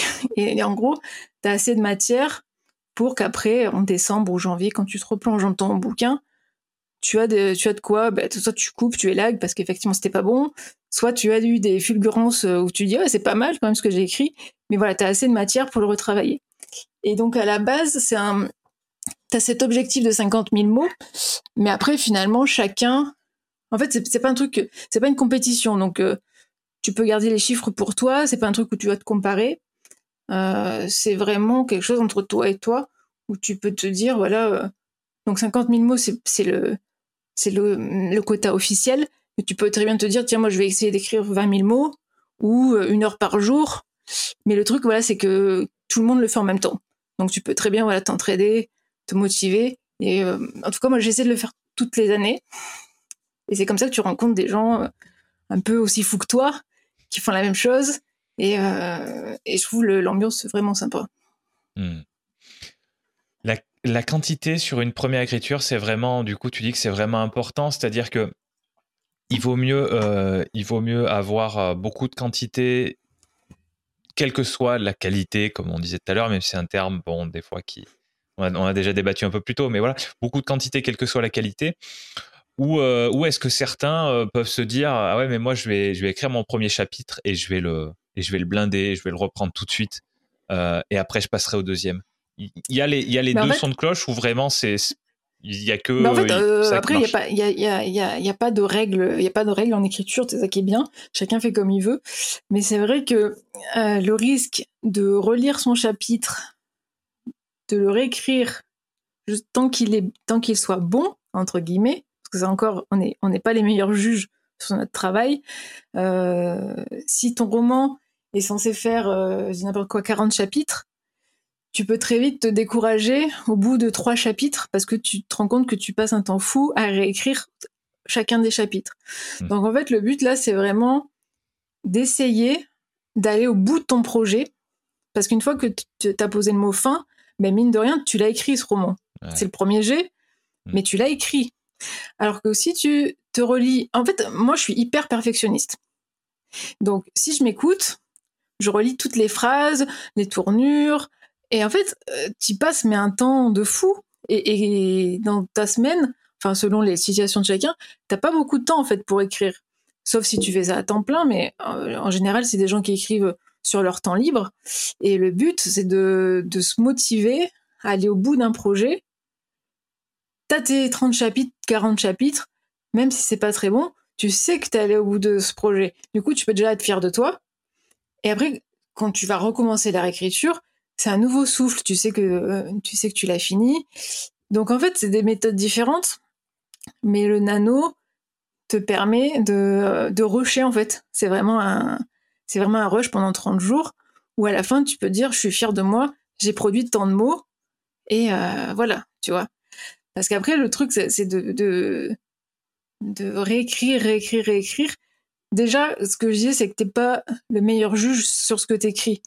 Donc en fait, tu peux y passer, tu peux y passer beaucoup trop de temps en fait à réécrire des chapitres, alors que l'important c'est pas à ce moment-là, en tout cas du premier jet, c'est pas tant d'écrire bien dans un beau style, c'est de boucler ton histoire. Et une fois que tu as bouclé ton histoire, tu peux quand même être fier de dire ouais, je suis arrivé jusqu'au bout et après euh, je vais pouvoir reprendre euh, ce projet quoi. Moi, moi je le vois plutôt de cette façon-là. Ouais. ouais, puis ça revient à ce que tu disais tout à l'heure, euh, quand tu parlais de tes périodes de doute. Et, le doute, il était lié au fait que tu as du mal à voir le concret dans ce que tu es en train de faire et dans le temps que tu passes. Et du coup, bah, là, c'est ce que tu viens de nous réexpliquer. C'est-à-dire, quand tu es arrivé à tes, 50 000 mots, par exemple, hein, et, que tu as le mot fin, et bah, tu as quelque chose de complet et du coup de, et du coup de concret, même si c'est loin d'une version potentiellement euh, final dans le sens euh, à publier, par exemple. Tu as, as, cet ensemble euh, qui, est, qui est produit, quoi. Donc, c'est vraiment mmh. ça que tu, tu mets en, avant, en fait. Moi, moi, je sais que le, le, le doute, enfin, les doutes, enfin, mes doutes, je les chasse par l'action, en fait. Parce qu'en fait, le doute peut t'immobiliser et tu fais jamais rien parce que tu te poses mille questions et au final, tu n'avances pas. Alors que quand tu fais, et notamment le nano, c'est tu te rends compte que tu peux le faire. Du coup, à ton cerveau, tu, lui envoies le truc de dire, mais tu peux le faire en fait, d'écrire un roman, enfin un, une histoire de 50 000 mots. Et du coup, ça chasse les doutes. Bon, après, ils vont revenir. Il y a d'autres doutes qui vont revenir. Mais à ce moment-là, tu sais que tu peux le faire. Et du coup, enfin, ça fait un petit un, coup de boost, tu vois. Et tu t'envoies à ton cerveau que la réalité, c'est que tu peux l'écrire. Après, tu auras d'autres doutes et il faudra au fur et à mesure euh, jouer avec ton cerveau, tu vois, qui t'envoie un peu des messages régulièrement qui te disent euh, T'es sûr que tu vas le faire? Enfin, le, cerveau est un peu vicieux. Mais euh, je trouve que ça fait du bien des fois de se forcer à faire quelque chose pour se rendre compte qu'on sait le faire et qu'on peut le faire et qu'il n'y a pas besoin de viser un truc parfait en fait. Euh, des fois, tu te prends la tête à essayer de faire un truc parfait, alors qu'un truc fait est mieux que parfait. Quoi. Enfin, tu vois, c'est le truc de base. Donc, d'accord. Est-ce que tu peux nous parler maintenant de la, période qui a suivi cette écriture et réécriture, enfin qui a suivi, qui a dû être un petit peu, un petit peu imbriqué aussi, mais, mais le côté publication? Donc tu nous as dit que tu t'étais auto-publié et, est-ce que tu peux nous parler de, ça, donc de, ce que tu connais, c'est-à-dire de ton expérience d'auto-publication et puis si tu si pour les gens qui connaissent rien comme moi euh, de la publication traditionnelle Est-ce que tu peux peut-être nous comparer les deux et, voilà et nous, parler de ce que tu as fait alors, et, alors attends et avant peut-être que tu peux nous dire le nom de ton livre aussi? Alors euh, le nom de mon livre c'est de la naissance des monstres et du coup euh, bon du coup j'en ai, ai déjà parlé tout à l'heure sur sur de quoi ça parle mais le, le, pitch je suis pas très bonne en pitch mais en gros c'est l'histoire de mon personnage principal c'est Ethan qui est un jeune adolescent euh, gay, toujours dans le placard, qui galère un peu avec ce qu'il ressent, qui sait pas trop comment le dire à ses parents, qui sont un peu fermés sur ce sujet, et qui, euh, par un concours de circonstances, va se retrouver à la rue. Et il va rencontrer euh, Ellie, qui est elle une, jeune sans-abri qui, survit en gros à la rue un peu comme elle peut. Et à ce moment-là, il y a des jeunes sans-abri qui disparaissent sans que personne s'en inquiète. Et Ellie euh, fait partie des gens qui pensent qu'il y a des ombres dans les rues qui euh, viennent dévorer les âmes des, personnes les plus vulnérables. Et elle est persuadée voilà, qu'il y a un lien. Du coup, elle va embarquer Ethan euh, dans une enquête à travers les rues de Lyon. Et on va essayer de savoir est-ce que, ça, est-ce que ça vient des ombres ou est-ce que ça vient de quelque chose encore plus menaçant. Et du coup, en gros, voilà, c'est une quête un peu sur, sur l'acceptation de soi, l'acceptation des autres, sur quand on se sent différent, J'explore aussi tout ce qui est voilà, un peu exclusion sociale dans les grandes villes. Et voilà, ça se passe dans les rues de Lyon. Donc il y a un côté un peu fantastique, mais aussi assez contemporain. Et euh, voilà, de la naissance des monstres. D'accord. Et du coup, avant de parler de, l'aspect publication, euh, c'est du coup un roman euh, fantastique, si on doit le mettre dans une catégorie. Mais il y a peut-être un petit côté policier, un petit côté enquête? Alors policier, j'irai pas jusqu'à dire ça parce que c'est pas vraiment les codes du polar, mais il y a quand même, enfin je joue sur les, il y a des pistes, une piste à suivre, enfin que les héros suivent et des indices qui vont les amener de quartier en quartier pour essayer de, comprendre que deviennent ces jeunes qui qui disparaissent. Donc il y a, une enquête, euh, c'est une quête euh, mêlée dans une enquête en fait. Bon, très bien. Et alors donc cette partie publication, Comment, qu'est-ce qui, euh, qu'est-ce qui t'a motivé à, faire, euh, faire ça par toi-même, la campagne, la, campagne de financement participatif, tout ça? Alors, euh, assez vite, je savais que je voulais pas le soumettre en maison d'édition, parce que du coup, les maisons d'édition, il faut être très patient. Alors, une maison d'édition, ça fonctionne par soumission. Donc en fait, il, existe beaucoup de maisons d'édition, des plus prestigieuses aux plus, petites, et euh, tu les choisis selon euh, le genre de ton roman. Et ensuite, tu envoies ton manuscrit. Donc c'est des soumissions. Et là, il faut s'armer de patience parce qu'en fait, les maisons d'édition reçoivent énormément de manuscrits. Donc en fait, le, processus de sélection peut aller euh, de six mois à un an, voire plus. Et une fois que tu es sélectionné, donc il faut savoir que les maisons d'édition ont, un catalogue en fait à, remplir et euh, recherchent des manuscrits bien précis. Donc déjà, tu es euh, une aiguille dans une botte de foin dans, les manuscrits qu'ils reçoivent. Et ensuite, euh, une fois que la, la, maison décide de te mettre dans leur catalogue, ça peut être pour l'année N plus 1 ou N plus 2. Donc en fait, il faut être hyper patient. Et moi, j'avais pas cette patience. Surtout que mon roman euh, rentre pas vraiment dans une case euh, très définie. Et ça faisait un moment que j'entendais parler de, l'auto-édition ou de l'édition indépendante. Et moi, j'aime bien tester des choses, j'aime bien expérimenter. Donc je me suis dit, bah allez, pourquoi pas? Euh, je me suis d'abord pas mal euh, renseignée, j'ai potassé, et je me suis rendu compte que c'était pas si inaccessible. Donc en fait, l'édition indépendante ou l'auto-édition, c'est euh, le principe que on se passe d'une maison d'édition, et en fait l'éditeur c'est toi. Du coup, euh, tu t'occupes de tout. Donc tu écris ton roman, tu le corriges, euh, tu crées la maquette de ta couverture, tu l'imprimes ou tu le fais imprimer, et ensuite tu t'occupes de la diffusion. Donc soit tu t'occupes de tout tout seul, soit tu t'entoures d'une équipe, ce qui est fortement recommandé, pour faire euh, toutes ces tâches. Et ensuite, euh, tu as plusieurs façons de t'auto-éditer. Donc, c'est un, marché qui est assez jeune, mais qui est assez, qui se développe beaucoup.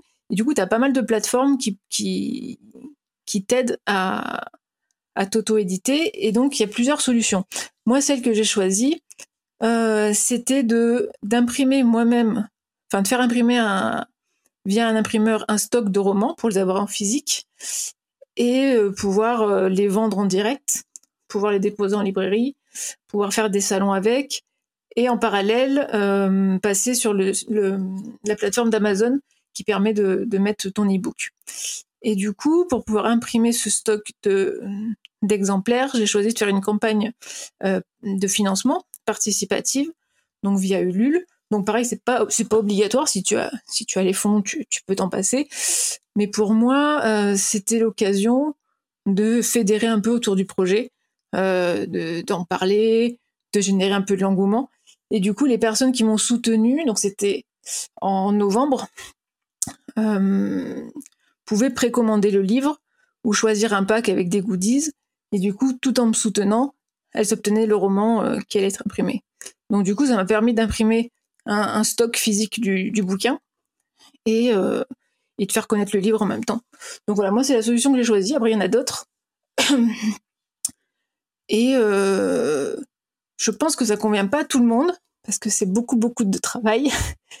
je pense qu'il faut avoir un peu une âme moi, je suis, comme je suis, je suis euh, déjà entrepreneur sur d'autres activités, ça me dérangeait pas en fait de mettre les mains euh, dans tout ça.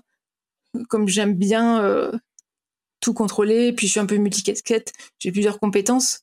Moi, ça m'a pas trop dérangé, mais je pense que quelqu'un qui, qui préfère ne, ne, faire que écrire, c'est peut-être pas la bonne, c'est peut-être pas une voie à recommander. Parce que du coup, il faut mm. s'occuper euh, bon, bah, de l'écriture, de euh, coordonner les prestataires qui vont t'aider à corriger, euh, le, la personne qui va faire la maquette, la couverture, contacter des gens qui vont parler de ton roman. Du coup, il faut s'occuper de, pas mal de choses et tu te transformes un peu en auteur entrepreneur. moi, ça me plaît bien mais je pense que ça convient pas à tout le monde. Du coup, il y a d'autres solutions où tu peux très bien mettre ton roman euh, sur des plateformes. Ça s'appelle euh, l'impression à la demande, où du coup, tu mets ton roman sur une plateforme et cette plateforme va s'occuper de l'impression dès que quelqu'un achète ton, ton livre. D'accord. Après, tu n'as plus qu'à vendre ton roman, enfin te vendre, ce qui est encore un gros morceau euh, quand tu passes par l'auto-édition je trouve. Donc c'est pour ça que je dis ça, ça peut ne pas convenir à tout le monde. Oui, non mais. Mais c'est une alternative, c'est une alternative intéressante. Enfin moi je trouve intéressante à la maison d'édition qui a longtemps eu le prestige de dire euh, je suis publié en maison d'édition, mais de plus en plus il y a des avantages à passer par l'auto-édition, notamment sur les les droits d'auteur que tu récupères, qui sont supérieurs à ceux d'une maison d'édition, et puis le fait que tu as la main sur ton roman, euh, tout le temps en fait. Tu perds pas tes, droits. Enfin, donc voilà. Il y a, plusieurs avantages et inconvénients. Ça, se ça se réfléchit. Mais en tout cas, moi, je suis contente de l'avoir testé. Après, c'est beaucoup, beaucoup, beaucoup de travail. Euh, mais bon, voilà, c'est, euh, ça fait partie du jeu. Ouais. La campagne de financement participatif, elle t'a permis aussi de payer les gens euh, qui t'ont aidé pour, tu disais, pour la couverture, pour, pour la relecture, pour, je sais plus, tu, tu as, donné plein de, plein de, tâches. Ça, ça, a permis de payer ces gens-là aussi? Alors, moi, j'avais payé de ma poche la personne qui a fait l'illustration de la couverture et la personne qui a corrigé le roman. Après, euh, sur la campagne, j'avais fixé un objectif pour un certain nombre d'exemplaires. Et si on dépassait cet objectif, ça me permettait de rentrer dans mes frais. Donc, comme la, campagne a très bien marché, euh, on n'est pas allé jusqu'au 300%, mais quasiment. Du coup, ça m'a permis euh, d'imprimer le stock que j'avais prévu, de rentrer dans mes frais et de. J'avais sollicité une illustratrice qui m'a fait des cartes postales de mes de personnages, donc j'ai pu la payer, également et euh, j'ai pu mettre de côté. J'ai choisi, j'ai choisi pas augmenter mon stock. J'aurais pu, vu que finalement j'avais gagné plus que prévu. Là, je me suis fait une cagnotte qui va me servir euh, pour faire de la com, euh, pour euh, les, les, les, mois où j'aurais besoin, par exemple, d'aller en salon, de me payer le train, l'hôtel, ce genre de choses. En gros, une cagnotte qui va me permettre de, ouais, c'est plus le marketing, communication autour du roman, quoi. Et du coup, pour l'instant, je, rentre dans mes frais et j'ai même voilà ce bonus, donc euh, j'en suis plutôt satisfaite. Ouais, ça a bien marché pour toi. Et du coup, est-ce que tu peux nous expliquer mm. les, les ingrédients euh, de, de, ta recette euh, pour la campagne de financement participatif Parce que si ça a bien marché, 300%, c'est, ça dépend de l'objectif qu'on se fixe à la base. Mais, mais ça a l'air d'être un vrai beau succès. Et du coup, comment est-ce que tu t'y es prise euh, et quels conseils tu pourrais peut-être donner à des gens qui, ont le, même genre d'ambition Alors, sur, sur, euh, moi, je suis passée par Ulule. Et déjà, sur Ulule, on est assez bien accompagné. Il y a un conseiller, en fait, qui, euh, qui, qui répond à nos questions, qui nous conseille, ce qui est assez appréciable. Et, et justement, l'un des, des premiers conseils, c'est de, de bien budgétiser ton, ton objectif, c'est-à-dire de combien tu as besoin dans les faits, voilà, de combien tu as besoin pour, euh, pour payer, dans mon cas, l'imprimeur.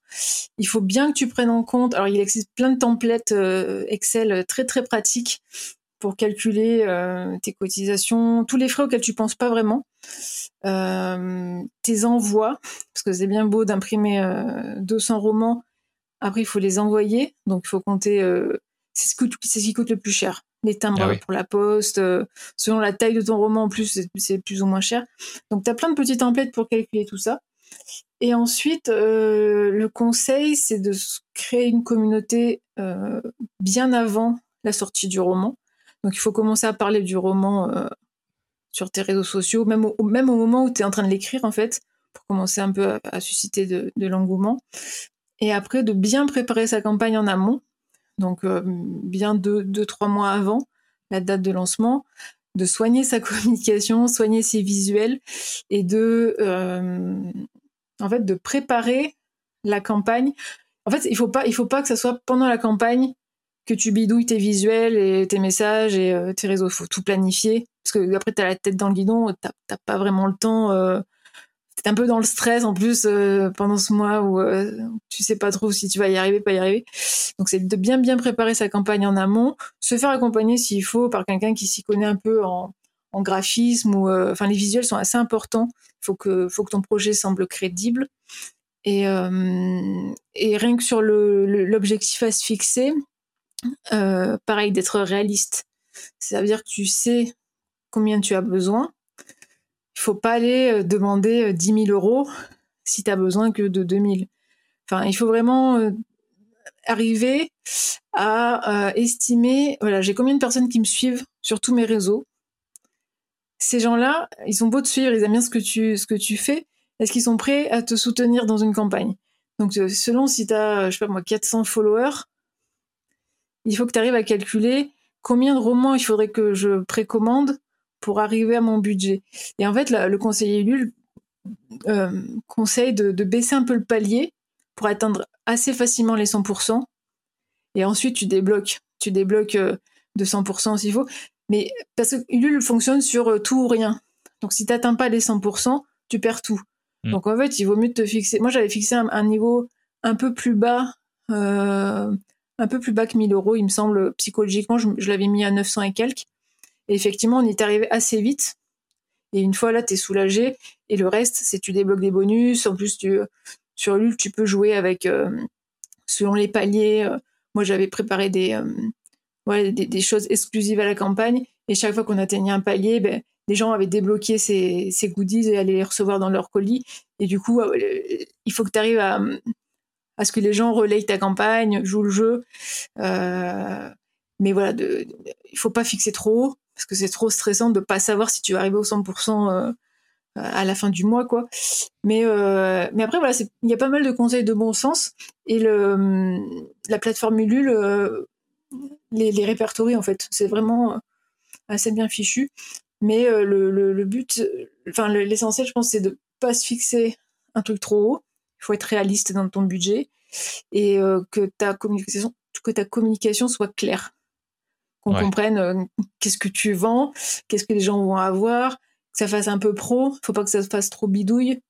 Euh, donc moi je sais que ça va je, je, je m'y connais un peu en graphisme et web design donc j'étais assez à l'aise mais je pense que les gens qui qui ont besoin de se faire aider à ce moment-là c'est tellement important de de réunir cet argent là qu'il faut faire un peu l'effort de se faire accompagner euh, euh, si besoin. Quoi. Et après, voilà, c'est d'en parler euh, régulièrement sur ces différents réseaux. au début, de, faire un, bon lancement. Après, de pas spammer, il y a forcément un creux où, c'est tranquille.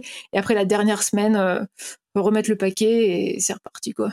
Mais après, c'est, hyper stressant, mais une fois que tu as, as, fini le mois, tu es crevé, mais tu es content.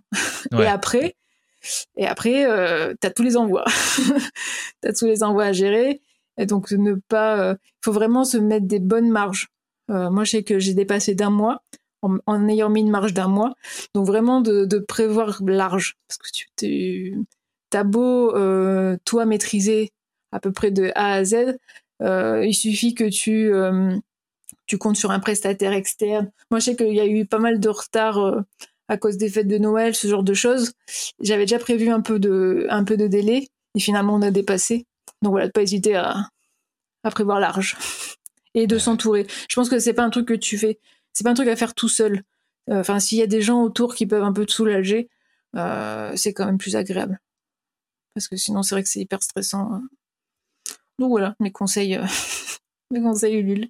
D'accord. Et les gens qui ont participé, Est-ce que la plupart t'avaient déjà interagi avec eux? Est-ce qu'ils te suivaient avant? Ou est-ce que finalement, ça t'a vraiment permis de trouver de nouveaux lecteurs euh, et, dans quel ratio, si c'est le cas? Alors, alors, Ulule, euh, pareil, explique très bien ça. C'est qu'au tout début, tu, tu cibles euh, ce qu'ils appellent ton premier cercle. Donc, c'est les gens que tu connais, que tu connais même IRL, quoi, sur qui tu peux compter. moi, je sais que je m'étais fait une liste de gens dont j'étais, enfin des gens qui me suivaient depuis un mois et qui m'avaient dit oui, je te soutiendrai, euh, des gens sûrs quoi. Du coup, les premiers jours, c'est eux que tu lances. Et euh, il faut bien leur expliquer qu'il faut qu'ils euh, participent maintenant et pas ouais dans un mois. Parce qu'en fait le il y a un effet psychologique si ta jauge reste à zéro les gens donneront pas parce qu'ils pensent que le projet est pas viable. Donc en fait, c'est intéressant dans les premiers jours que ta, que ta jauge monte assez vite, enfin assez vite, tu vois, euh, que les gens voient que ton projet est assez, euh, assez fiable. Du coup, c'est ton premier cercle qui te soutient les premiers jours. Ensuite, tu en parles sur tes réseaux, donc c'est ce qu'ils appellent le deuxième cercle. Moi, c'est là où j'ai le plus de gens parce que j'ai des gens qui me suivent depuis un moment, euh, que ce soit entre Insta, Twitter, euh, Facebook, ma newsletter. Voilà, je sais que j'avais, euh, ou même sur les plateformes d'écriture où, je publie, c'est là où j'ai fait ma pub et c'est là où ça, où j'ai eu le plus de monde. Et après, vers la fin, ces gens-là relaient, retweetent, euh, repartagent. Et là, tu touches des gens que tu connais pas en fait. et c'est sur les derniers jours que tu touches les gens que tu connais pas. Moi, la plupart des gens, c'est quand même des gens avec qui j'ai déjà interagi ou des gens que je connais. Que ce soit IRL ou sur les réseaux. Voilà. D'accord. Bon, super. Et du coup, maintenant, euh, donc la campagne s'est terminée fin novembre, c'est ça? Ouais. Ok, donc il y a eu décembre, janvier et euh, la moitié de février. Comment ça a évolué depuis? Donc tu as eu tous les, tout ce que tu avais à faire après et à envoyer, notamment les livres, etc. en dehors de ça, qu'est-ce que est-ce que tu as, est-ce que tu t'es mise à communiquer différemment? Est-ce que tu, est-ce que tu vends ton livre en direct? Est-ce que tu, du coup, est-ce que on peut acheter un e-book sur Amazon, voire peut-être, peut-être un, livre physique aussi? Où tu en es aujourd'hui? Alors aujourd'hui, du coup, j'ai les premiers retours de ceux qui l'ont eu via la campagne. Donc c'est des retours qui sont importants parce que c'est des gens qui vont mettre des notes et des avis sur les plateformes de lecture donc qui potentiellement vont donner envie au prochain. Euh, là actuellement, euh, mon roman est donc sur ma boutique euh, en ligne. Donc on peut soit l'acheter directement en me contactant. Là pour l'instant, les ventes que je fais le plus, c'est des gens que je connais toujours IRL, soit des copains de copains, soit des collègues, soit des gens voilà qui, qui en ont entendu parler après coup ou qui ont raté la campagne. Donc c'est plutôt du bouche-oreille directement, euh, soit en me contactant, soit sur ma boutique. Et ensuite, il est aussi disponible donc en impression à la demande sur Amazon et l'e-book est disponible sur Amazon. Donc euh, pour l'instant, j'ai pas beaucoup de gens que je ne connais pas du tout parce que j'ai pas euh, j'ai pas beaucoup communiqué davantage. Donc là, ça va être en cours, notamment quand sur Insta, comment communiquer sur Insta, ça va ça va être pour toucher des gens que je ne connais pas. Et, euh, et j'ai lancé quelques chroniqueurs, en fait, des services presse, donc des gens qui l'ont lu et qui donnent leur avis via des chroniques et qui postent sur leur blog ou sur leur réseau. Et du coup, ça aussi, c'est assez intéressant parce que c'est des gens que je ne connais pas qui donnent leur avis et qui, euh, voilà, qui peuvent donner, qui ça peut donner envie à d'autres euh, de, de venir s'y intéresser. Mais voilà, après, ça va être un travail de, de longue haleine de et de me faire connaître et de faire connaître le roman. Euh, je pense que là, voilà, c'est ce qui me reste à faire, euh, à, développer en fait. Mais hmm. globalement, c'est développer ma visibilité sur les réseaux sociaux. Enfin, ma visibilité et celle du roman vont être euh, assez conjointes.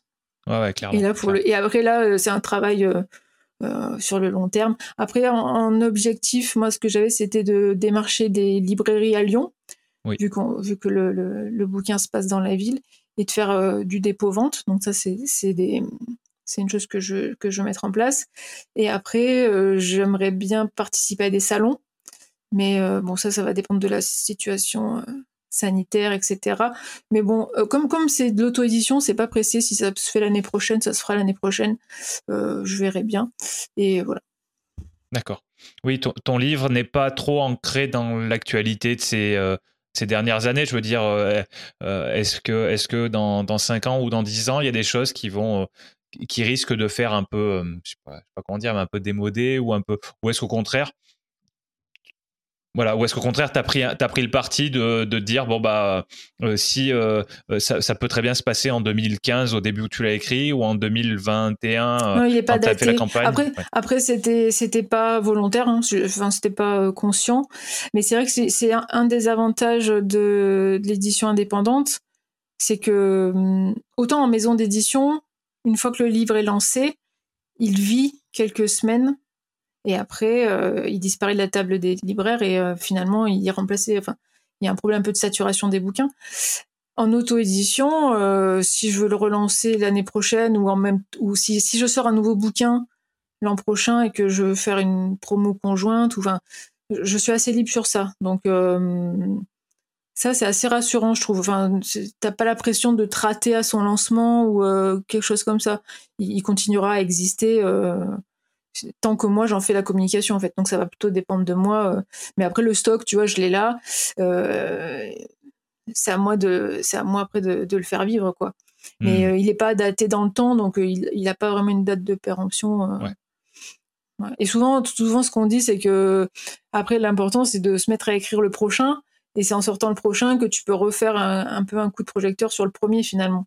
Hmm. donc voilà. Une chose après l'autre mais mais en tout cas, voilà, je trouve qu'il y a un côté rassurant euh, de l'avoir édité de mon côté. C'est que c'est moi qui ai la main dessus. Et si je veux refaire de la pub dessus et, euh, refaire des salons l'année prochaine avec, euh, ben, je pourrais, s'il faut, quoi. Ouais. Et, à partir de maintenant, qu'est-ce que tu fais? Tu, renvoies plutôt les gens sur Amazon pour que pour qu'il soit imprimé sans que tu aies à t'en occuper et envoyé sans que tu aies à t'en occuper Ou est-ce que, euh, ou est-ce qu'au contraire, tu préfères que les gens passent par ton site, tu nous diras le nom d'ailleurs, euh, passent par ton site et, euh, et après c'est à toi de retourner voir l'imprimeur et de et d'expédier? Alors du coup j'ai un stock, j'ai un stock ici, enfin chez moi, donc du coup j'ai même plus à contacter l'imprimeur. Donc moi je préfère passer par ma boutique parce qu'en termes de marge, c'est plus intéressant. parce que du coup, Amazon me prend une marge. En fait, Amazon, c'est pratique pour l'e-book. Si quelqu'un le vend en e-book ou via la Kindle, c'est hyper pratique que je renvoie vers, vers Amazon. Euh, en plus, il est disponible dans l'abonnement, euh, dans l'abonnement Kindle. Si jamais euh, les gens ont, je crois que c'est Prime Reading, l'histoire est disponible dans l'abonnement.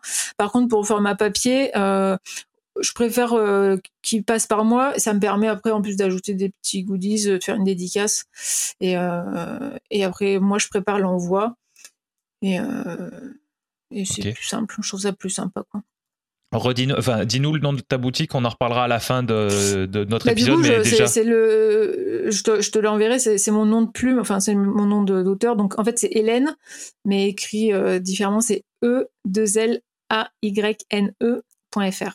Je te l'enverrai euh, pour aller mettre. Super. Mais de toute façon, voilà, à la fin de l'épisode, euh, quand tout est terminé, les dernières choses que je dis, c'est où trouver les notes d'épisode dans lesquelles vous aurez les liens vers tout ce que tout ce qui est important pour pour pour Hélène, que ce soit ses contacts perso slash pro qu'elle veut partager ou que ce soit certains je sais pas, peut-être qu'elle nous donnera un lien vers vers un, site qui fait référence à son expérience du mois de novembre, euh, de, l'écriture euh, sur le mois, voilà, ce genre de choses. Donc ça, on en reparlera de toute façon, mais bon, l'épisode est long, c'est bien qu'on cale déjà euh, le, nom de ta boutique en ligne. tu nous as dit que tu avais le stock. Peut-être que tu pourrais nous montrer aussi la, couverture de ton, de ton livre.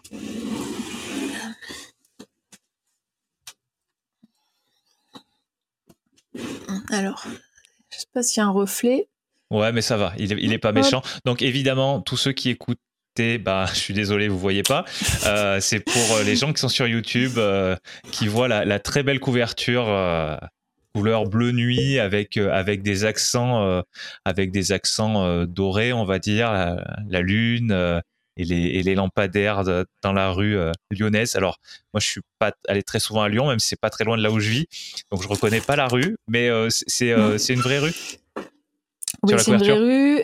Et il y a des clins d'œil. En tout cas, pour, pour ceux qui, qui connaissent Lyon, enfin, j'ai eu, j'ai eu les retours de, de gens qui habitaient à Lyon.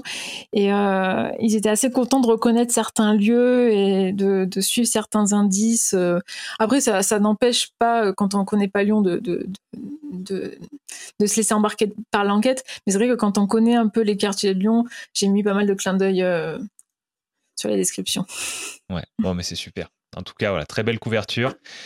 Euh, voilà, ceux qui ont, ceux qui écoutent, euh, voilà, vous irez sur euh, dans les notes d'épisode et, on, s'arrangera pour que vous trouviez facilement cette couverture, voir à quoi ressemble le, livre d'Hélène. Bien. est-ce que tu peux, est-ce que tu peux nous dire s'il y a des clichés par rapport à ce sujet-là, donc à l'écriture d'un roman, des, des choses a priori fausses, mais pas forcément d'ailleurs. Ça peut être des, trucs qu'on a vraiment en tête et qui au final euh, s'avèrent réels. Et puis évidemment, s'il y a des clichés à démonter, euh, c'est le moment. Euh... Bah, après, il y a le cliché de l'écrivain. Euh, enfin, je sais pas comment. Moi, je sais que moi, je sais, moi, je sais que j'écris un peu quand je peux sur mon téléphone sur des ah carnets euh, et, un peu ce cliché de l'écrivain euh, sur sa machine à écrire enfin à l'époque c'était la machine à écrire mais sur son PC euh, au clair de lune avec l'inspiration qui lui qui lui vient directement. Moi je sais que je passe beaucoup de temps à ne pas écrire. Et du coup à prendre des petites notes des petites idées qui viennent un peu des fois au détour d'une rue, au détour d'une conversation. J'ai toujours un petit carnet où je prends des notes. Euh, à une époque, j'avais euh, sur mon téléphone une appli dictaphone où je, mettais des choses. Et du coup, euh, je trouve que le cliché de dire on écrit que quand on est devant son clavier, pour moi, pour moi, ça se passe pas comme ça en général, euh, il y a pas mal de choses qui, qui, qui, processent un peu en tâche de fond dans mon cerveau, euh, des choses voilà que je vais noter à droite à gauche, que je vais compiler sur des fichiers à droite. Enfin, j'ai des notes un peu de partout.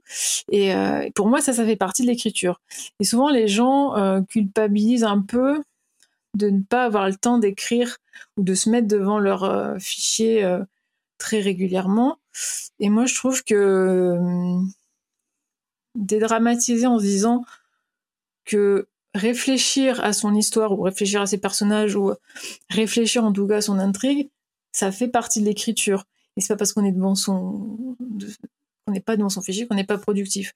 Pour moi, ça fait, ça fait partie du processus et que des fois, euh, quand on bloque, il vaut mieux aller se balader, euh, faire autre chose, euh, prendre une douche pour un peu se décoincer et, et euh, remplir un peu son puits créatif. Des fois, notre puits créatif est un peu à sec et ça sert à rien de se mettre devant le fichier à se forcer. Alors des fois, c'est bien de se forcer, mais il y a des fois où ça vient pas.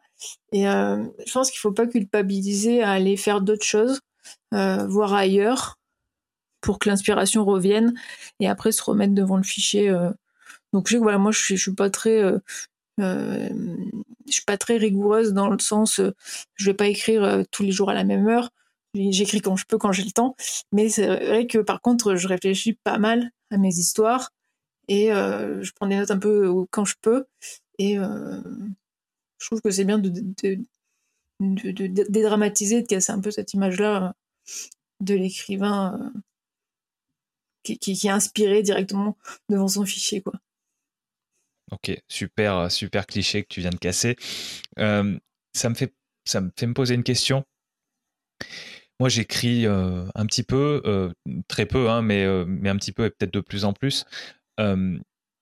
mais quand j'écris quelque chose, c'est plutôt des plutôt des réflexions, c'est pas de l'imaginaire, c'est pas de la voilà, c'est plutôt, j'ai envie de dire, ça tend plus vers de la démonstration en fait, mmh. de la démonstration dans le sens démonstration mathématique. j'ai besoin d'être super en forme, d'être super euh, sharp, euh, d'être voilà, d'être vraiment, euh, d'être vraiment ouais, au, mieux de ma forme pour arriver à faire ce travail-là. Je me demande si quand on invente des choses, alors toi c'est quand même tu, m'as dit que, que tu pars pas complètement dans, dans, de la fantaisie, dans un monde complètement imaginaire où tu as tout à réinventer. mais mais est-ce que quand on écrit de la fiction, est-ce que des fois, ça peut pas aider au contraire d'être euh, d'être euh, peut-être pas super euh, super concentré, de laisser plutôt son esprit un petit peu divaguer et, du coup est-ce que des éléments de, de forme, d'être bien reposé, d'être est-ce que c'est aussi important que quand on cherche à écrire de la non-fiction? Ou est-ce que ou est-ce que finalement bah, même si on divague un peu, c'est peut-être là où nous viennent des idées qui sont plus dormantes quelque part dans notre cerveau? Oui, c'est possible. Après, euh, après, je fais quand même la distinction entre euh, être euh, en forme, enfin être en forme, avoir avoir de l'espace mental pour y réfléchir, c'est-à-dire souvent quand on est dans une phase où on a plein de soucis ou, ou à la fin d'une journée, quand on a eu une journée hyper chargée, on n'est pas bien. Moi, je pense que c'est pas très productif de se forcer à écrire et que finalement ce qu'on produirait ne serait pas d'une très bonne qualité, ou en tout cas c'est se forcer pour pas grand chose. Je pense qu'il faut quand même être dans un état, euh, euh, bah, avoir un peu assez d'énergie en tout cas pour écrire. Après sur l'aspect euh, focus ou pas focus et de laisser divaguer, je pense que ça doit dépendre de la personne. Moi je sais que j'ai besoin de, moi je me déconcentre un peu facilement et du coup, quand je veux écrire, en tout cas, quand j'ai pas des, quand j'ai pas beaucoup de temps et que du coup j'ai des, des sessions, euh, par exemple, je sais que j'ai qu'une heure le soir pour écrire, je sais que j'aime bien couper mes notifs, mettre mon casque et je sais que je vais écrire pendant 30 minutes. Et du coup, je sais pas si c'est propice à la divagation. Euh, peut-être. En tout cas, je sais que par exemple, je mets ma playlist euh, écriture. Je sais que voilà, j'ai euh, n'importe quoi 40 minutes où je vais ne faire qu'écrire. Donc à la fois je suis focus et effectivement j'ai assez d'espace mental peut-être pour partir euh, dans des endroits où je serais pas allée si j'étais crevée ou ou un peu speed. Je sais pas. C'est vrai que mais en tout cas, c'est avoir assez d'énergie pour pour se laisser aller dans des endroits où on pensait pas aller. Je pense que c'est important en fiction. Parce qu'on a mm. beau avoir prévu, enfin, je sais que moi j'aime bien prévoir ma trame euh, à peu près chapitre par chapitre. Je sais à peu près où je vais, je sais comment ça va se finir, mais j'aime bien me laisser euh, assez de marge pour me laisser surprendre euh, par ce que j'écris en fait. C'est-à-dire qu'à un moment donné, quand t'es bien, et donc je pense qu'il faut pas être trop crevé, quand t'es bien et que t'es sur une bonne lancée, bah peut-être que tes personnages ils vont, enfin tes personnages ou hop tu vas te te retrouver dans une scène que tu n'avais pas forcément prévue et qui finalement peut être euh, assez intéressante. Quoi. Ouais. Ça, je pense que c'est central ce que tu viens de dire. Euh, se laisser surprendre parce que, parce que tu écris. Tu peux, euh, tu peux élaborer un petit peu là-dessus parce que c'est vrai que c'est. je sais pas. On, peut s'imaginer, vu de l'extérieur, que, que l'auteur va il va savoir ce qu'il va raconter, quoi. Il va avoir décidé, et puis après, ça va être juste de sortir de sa tête. Et, justement, ce que tu dis, c'est ça va pas forcément dans ce, dans ce sens-là, et c'est pour ça, c'est pour ça que je trouve ça très intéressant. Il y a, y a, un grand débat euh, chez les auteurs. Enfin, c'est pas un débat, mais euh, il y a deux grandes familles euh, d'écrivains. Ce qu'on appelle, en fait, c'est des termes, c'est du jargon. Il y a les architectes et les jardiniers. Et du coup, c'est euh, une façon d'un peu de, classer sa façon d'écrire. Donc, euh, pour faire simple, l'architecte, c'est quelqu'un qui va euh, planifier ce qu'il écrit. C'est-à-dire qu'il va faire des fiches personnages, il va connaître ses personnages sur le bout des doigts, il va avoir sa trame, scène par scène, et du coup, il sait exactement où il va, il sait exactement quelle scène il va écrire à tel moment. Et après, il y a les jardiniers qui, eux, sont en mode euh, allez, on écrit, on verra bien où ça va, quoi. Et on laisse pousser, en gros. Et souvent, il y a un, grand débat euh, de savoir si on est soit l'un, soit l'autre. Et, euh, et en fait, tu te rends compte qu'il y a plein de de lien entre les deux. Tu peux très bien être un mélange des deux, plus ou moins. Toi, tu pousses ton curseur euh, euh, entre les deux. Moi, je sais que je suis un peu entre les deux. Euh, moi, je suis archi digné. Ça veut dire que je, je, connais mes personnages, par exemple. je sais où d'où je pars et je sais où je veux aller. J'ai quelques scènes qui sont qui sont écrites, mais par contre, j'aime bien ne pas pousser plus pour me laisser justement la marge que dans un chapitre, euh, j'aille euh, dans une direction que j'avais pas prévue. Et en fait, cette façon d'écrire, finalement, tu, tu, c'est propre à chacun et c'est en expérimentant que tu sais dans quoi tu es à l'aise. Il y a des gens qui flippent. Moi, je sais que j'aime pas trop partir d'une page blanche sans savoir où je vais. Euh, et il y a des gens qui vont flipper de devoir tout préparer en avance. Et euh, mais là, c'est pareil. Je pense que c'est bien de dédramatiser qu'on n'est pas soit l'un soit l'autre. Enfin, c'est, c'est pas des cases dans lesquelles tu sors pas. C'est tu peux faire des ponts entre les deux. Et ça peut dépendre même de de, de, de tes projets. Je pense que tu peux tu peux t'adapter selon le projet que tu fais. Mais euh, je pense que c'est. Enfin, moi, j'aime bien me laisser la marge euh, d'aller là où j'avais pas prévu. Je trouve ça cool. Et c'est aussi pour ça que t'écris, parce que sinon, enfin après, euh, si c'est trop cadré, bah après ça, c'est mon mon expérience. Quelqu'un, un architecte me dirait peut-être le contraire, mais euh, te lancer dans un chapitre en sachant à peu près où tu vas, mais en te laissant porter, et après tu relis ce que t'as écrit et tu dis ouais, ouais c'était pas mal. ça j'aime bien. D'accord. Qu'est-ce qu'on ressent justement quand quand on se laisse porter et quand notre imaginaire nous, nous fait découvrir, on va dire, quelque chose de, auquel on s'attendait pas forcément à l'avance. On ressent un truc particulier? Moi, je trouve qu'il y, y, a un état euh, dans lequel, mais c'est pas tout le temps, mais il y a des fois où tu es un peu dans ce qu'on appelle, tu sais, dans le flow. Tu sens que tu es bien, quoi. Voilà. C'est, euh, es bien, euh, ça, ça coule. Tu pourrais y passer des heures souvent c'est frustrant parce que des fois t'as pas autant de temps que tu voudrais, mais c'est le moment où euh, où tu sens que c'est dans ton élément quoi. Hmm. Et, euh, et là, ça, c'est cool. Enfin, c'est c'est la sensation qui est cool, je trouve, en écriture. euh. Donc, voilà. D'accord. Bon. Bon, du coup, à l'opposé des clichés, est-ce que tu pourrais nous dire ce sur quoi on peut vraiment s'appuyer quand on décide de- d'écrire un roman? Bah après, euh, quand on décide d'écrire un roman, il y a plein, plein de méthodes qui existent sur comment euh, passer de d'une idée à un roman. Par exemple, euh, il y, en a plein. Enfin, ça, hum, je pense qu'il n'y a rien de mieux. En fait, en fait, si tu commences à chercher, il y a plein de façons très théoriques de s'y mettre. Euh, Je pense qu'au début, enfin pour les débutants, c'est peut-être un peu euh, même euh, impressionnant. Je pense qu'il n'y a rien de mieux que de se tester. Enfin moi, je pense que c'est c'est en écrivant en fait que tu que tu commences à te connaître. Donc vaut mieux se lancer, écrire, voir comment tu réagis un peu. Est-ce que tu es à l'aise, est-ce que t'es pas à l'aise, et après commencer à chercher des conseils que tu peux appliquer.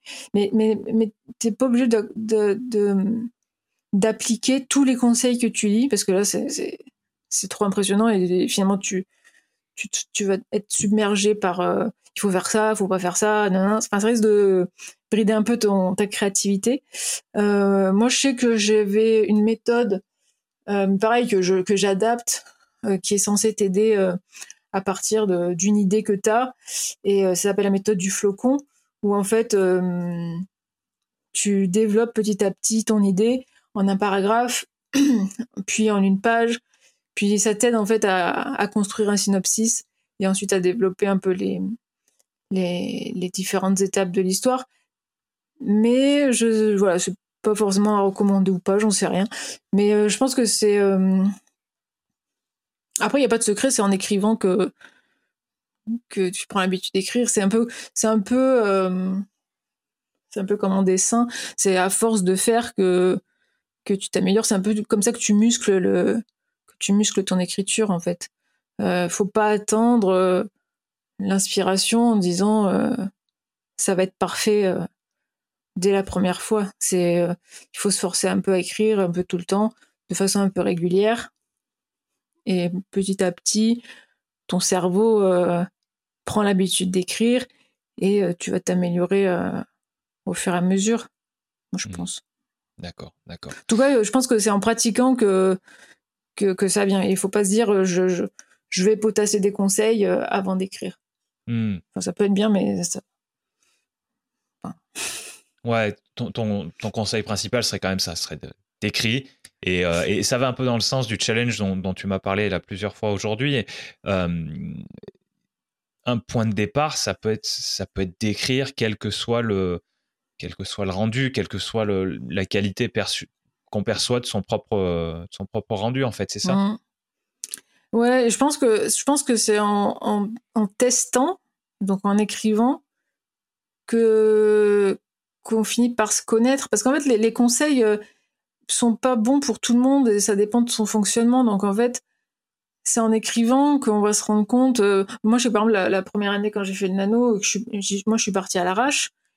Bah, après coup, je me suis dit ouais, finalement, j'aurais peut-être dû faire mes fiches personnages ou j'aurais peut-être dû faire une trame quand même un petit peu parce que moi, ça me convient. Après, quelqu'un euh, pourrait très bien dire euh, non, une trame pour moi c'est trop, euh, ça me bride trop et je préfère partir de telle façon. En fait, on n'a pas tous le même fonctionnement. Enfin, ça, que ce soit en écriture ou dans la vie. Donc après, c'est plus c'est plus un travail de se connaître. Mais ça, c'est dans la vie, euh, c'est savoir comment on fonctionne pour prendre les conseils qui sont pertinents pour soi, quoi. Et pas essayer de se comparer à ce que font les autres parce qu'on on marche pas de la même façon. Donc euh, voilà, c'est plus euh, dans Ouais. ce sens-là, je pense. D'accord, d'accord. Tu viens de répondre un petit peu, je pense, à ma question. euh, c'est Ah. Une question que je pose, que, que je pose après, c'est que- quelles sont les erreurs que font les gens quand ils, quand ils veulent écrire un roman, quand ils veulent écrire donc un, un roman. On est d'accord, un roman, c'est la version un peu finale. Et, et sinon, euh, avant, tu parles d'une histoire, c'est comme ça que tu, tu séparais les deux, c'est ça? Euh, entre histoire et roman? Ouais, ou euh, oui, entre histoire et roman. hmm. Ouais, non, c'est un peu. Enfin, ça dépend. Je pense que j'utilise les termes euh, un peu. Enfin, pour moi, c'est un peu interchangeable. D'accord, ok, ok. Euh, peut-être que roman a plus roman a plus l'aspect concret final, tu vois, l'objet roman. L'histoire, ça, c'est peut-être plus abstrait jusqu'au dernier mois. Enfin, c'est pas. Ok. Mais du coup, qu'est-ce que hum, qu'est-ce que tes camarades auteurs, autrices ont tendance à faire qui va être qui va être contre leur intérêt, on va dire, dans, dans cette dans cette poursuite de cet objectif-là? Se comparer aux autres. Ouais. ça c'est bon, bah, en écriture comme dans la vraie vie. Hein. Euh, tu peux pas. Euh, en plus, en plus avec le avec le, le, prisme des réseaux sociaux, c'est très vicieux parce que sur les réseaux sociaux, tu tu vois qu'une vitrine de la vie de quelqu'un. Enfin, en tout cas, même sur les réseaux sociaux d'auteurs, tu ne vois qu'une partie de quelque chose que la personne a voulu montrer.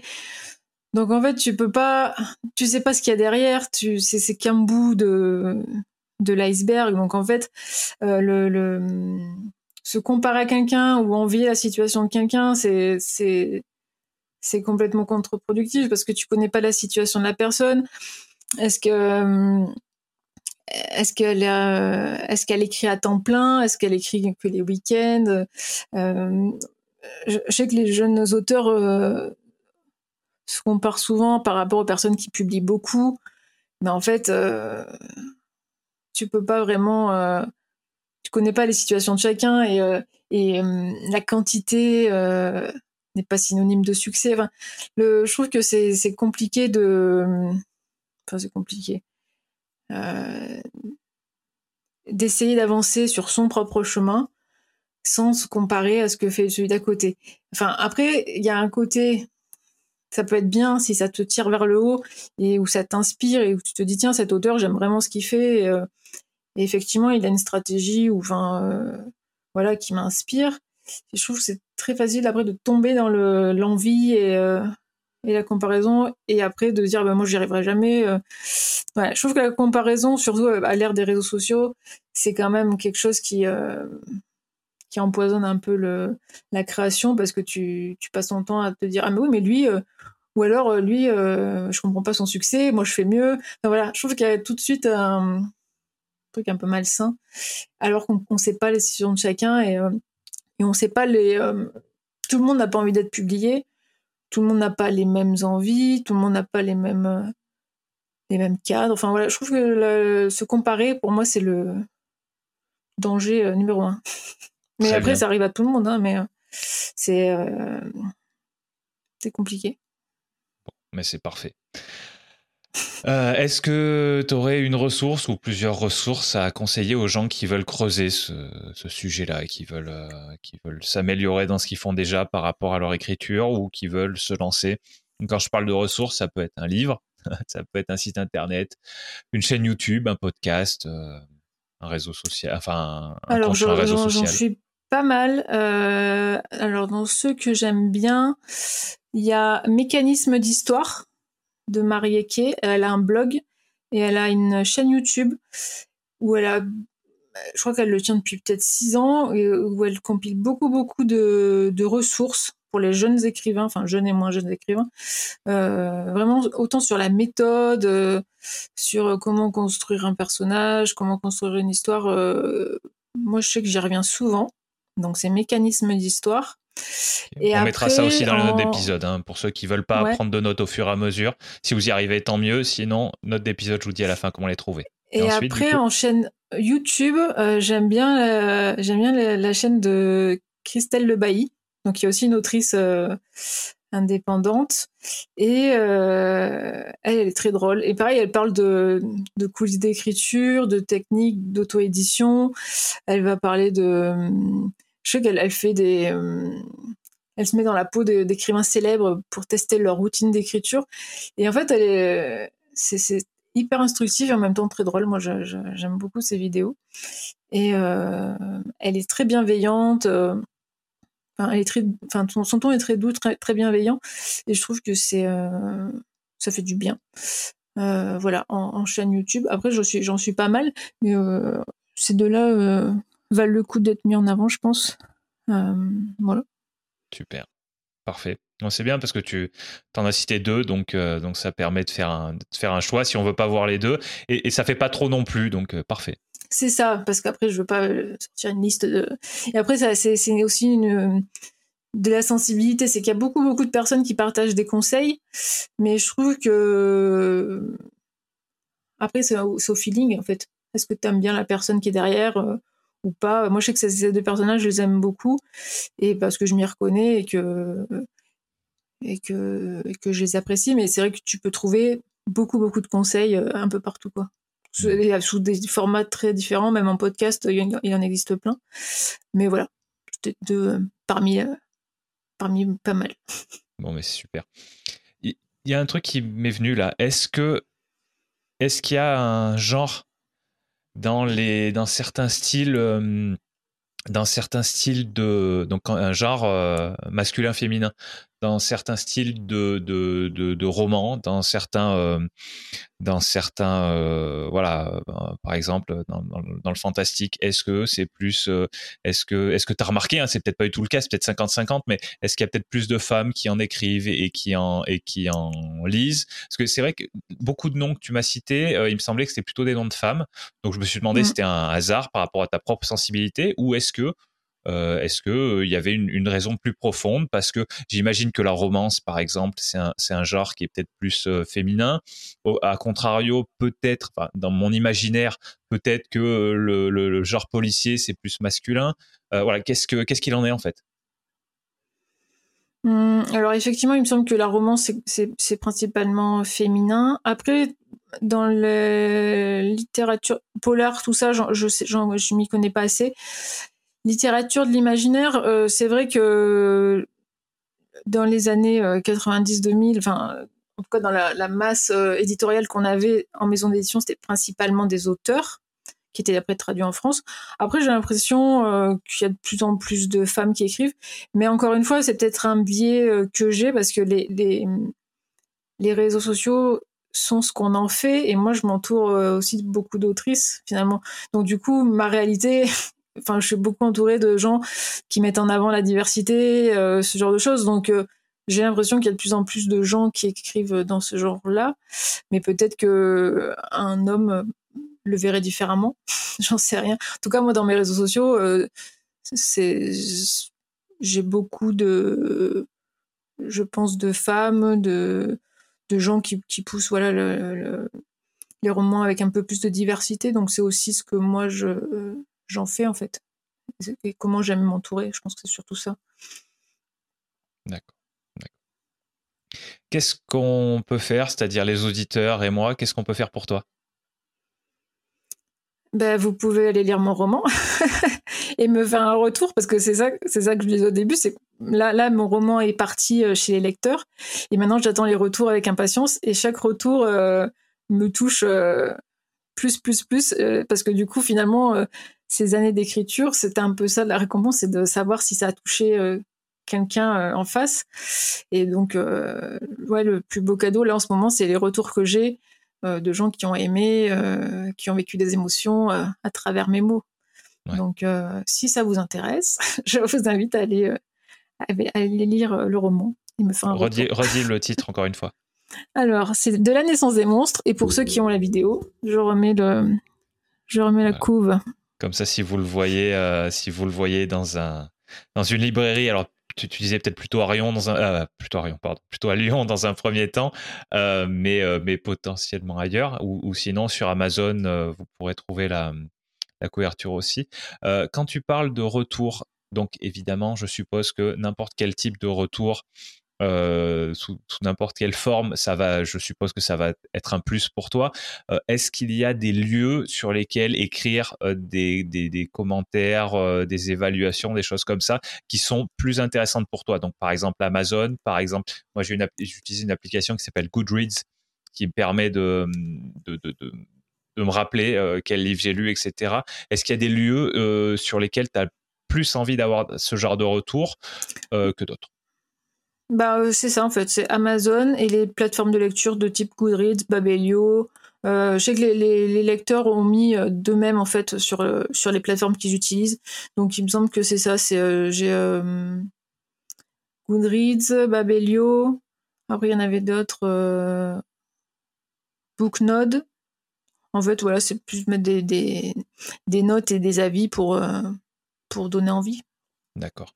Peut-être que dans les notes d'épisode, on pourra mettre ton ton, le, le, comment dire, le lien de ton roman sur ces différentes plateformes, je suppose qu'il doit pouvoir y avoir mmh. des liens URL euh, euh, qui amènent directement dessus? Ouais, ouais. Je les ai sous la main, comme ça de temps en temps, je vais vérifier euh, s'il y a des nouvelles notes. Bon, bah, tu me les enverras et on les mettra dans les notes d'épisode. Ok. voilà. ok, bon, bah, mais super.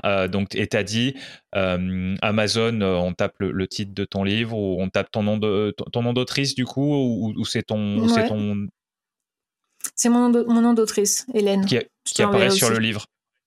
Ouais. Ok. Ok. Euh, voilà, donc, euh, donc tapez ça. Donc, euh, répète-le encore une fois, ton, ton nom d'autrice. C'est E-2-L-A-Y-N-E. Voilà. Donc, si, si, vous tapez ça sur Amazon, je suppose qu'on tombe sur, on peut tomber sur ton livre directement. Mm. Et sur hélène.fr pour, pour, passer directement par, ton, par ton site à toi.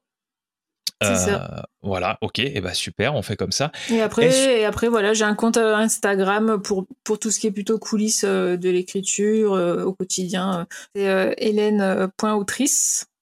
pareil, E 2 L A Y N E sur lequel je poste plutôt l'avancée de mes projets et un peu de, de tranches de vie en, en story. Voilà, pour l'instant. D'accord. Donc par là principalement, et du coup peut-être mm. par, euh, par ton site euh, hélène.fr. Et après mon site, euh, ouais, mm. Ok, très bien. Donc on mettra tout ça aussi aux mêmes endroits que, que, le reste. Et pour finir, est-ce que, en une phrase si possible, sinon de manière la plus condensée possible, est-ce que tu pourrais me dire ce que tu aimerais qu'on retienne après avoir écouté cet épisode? Hmm, Alors c'est dur. Hein. Je sais, c'est pour ça que je termine par ça. Hmm. pour rebondir sur ce que je disais, c'est que arrêtez de se comparer et commencez à écrire.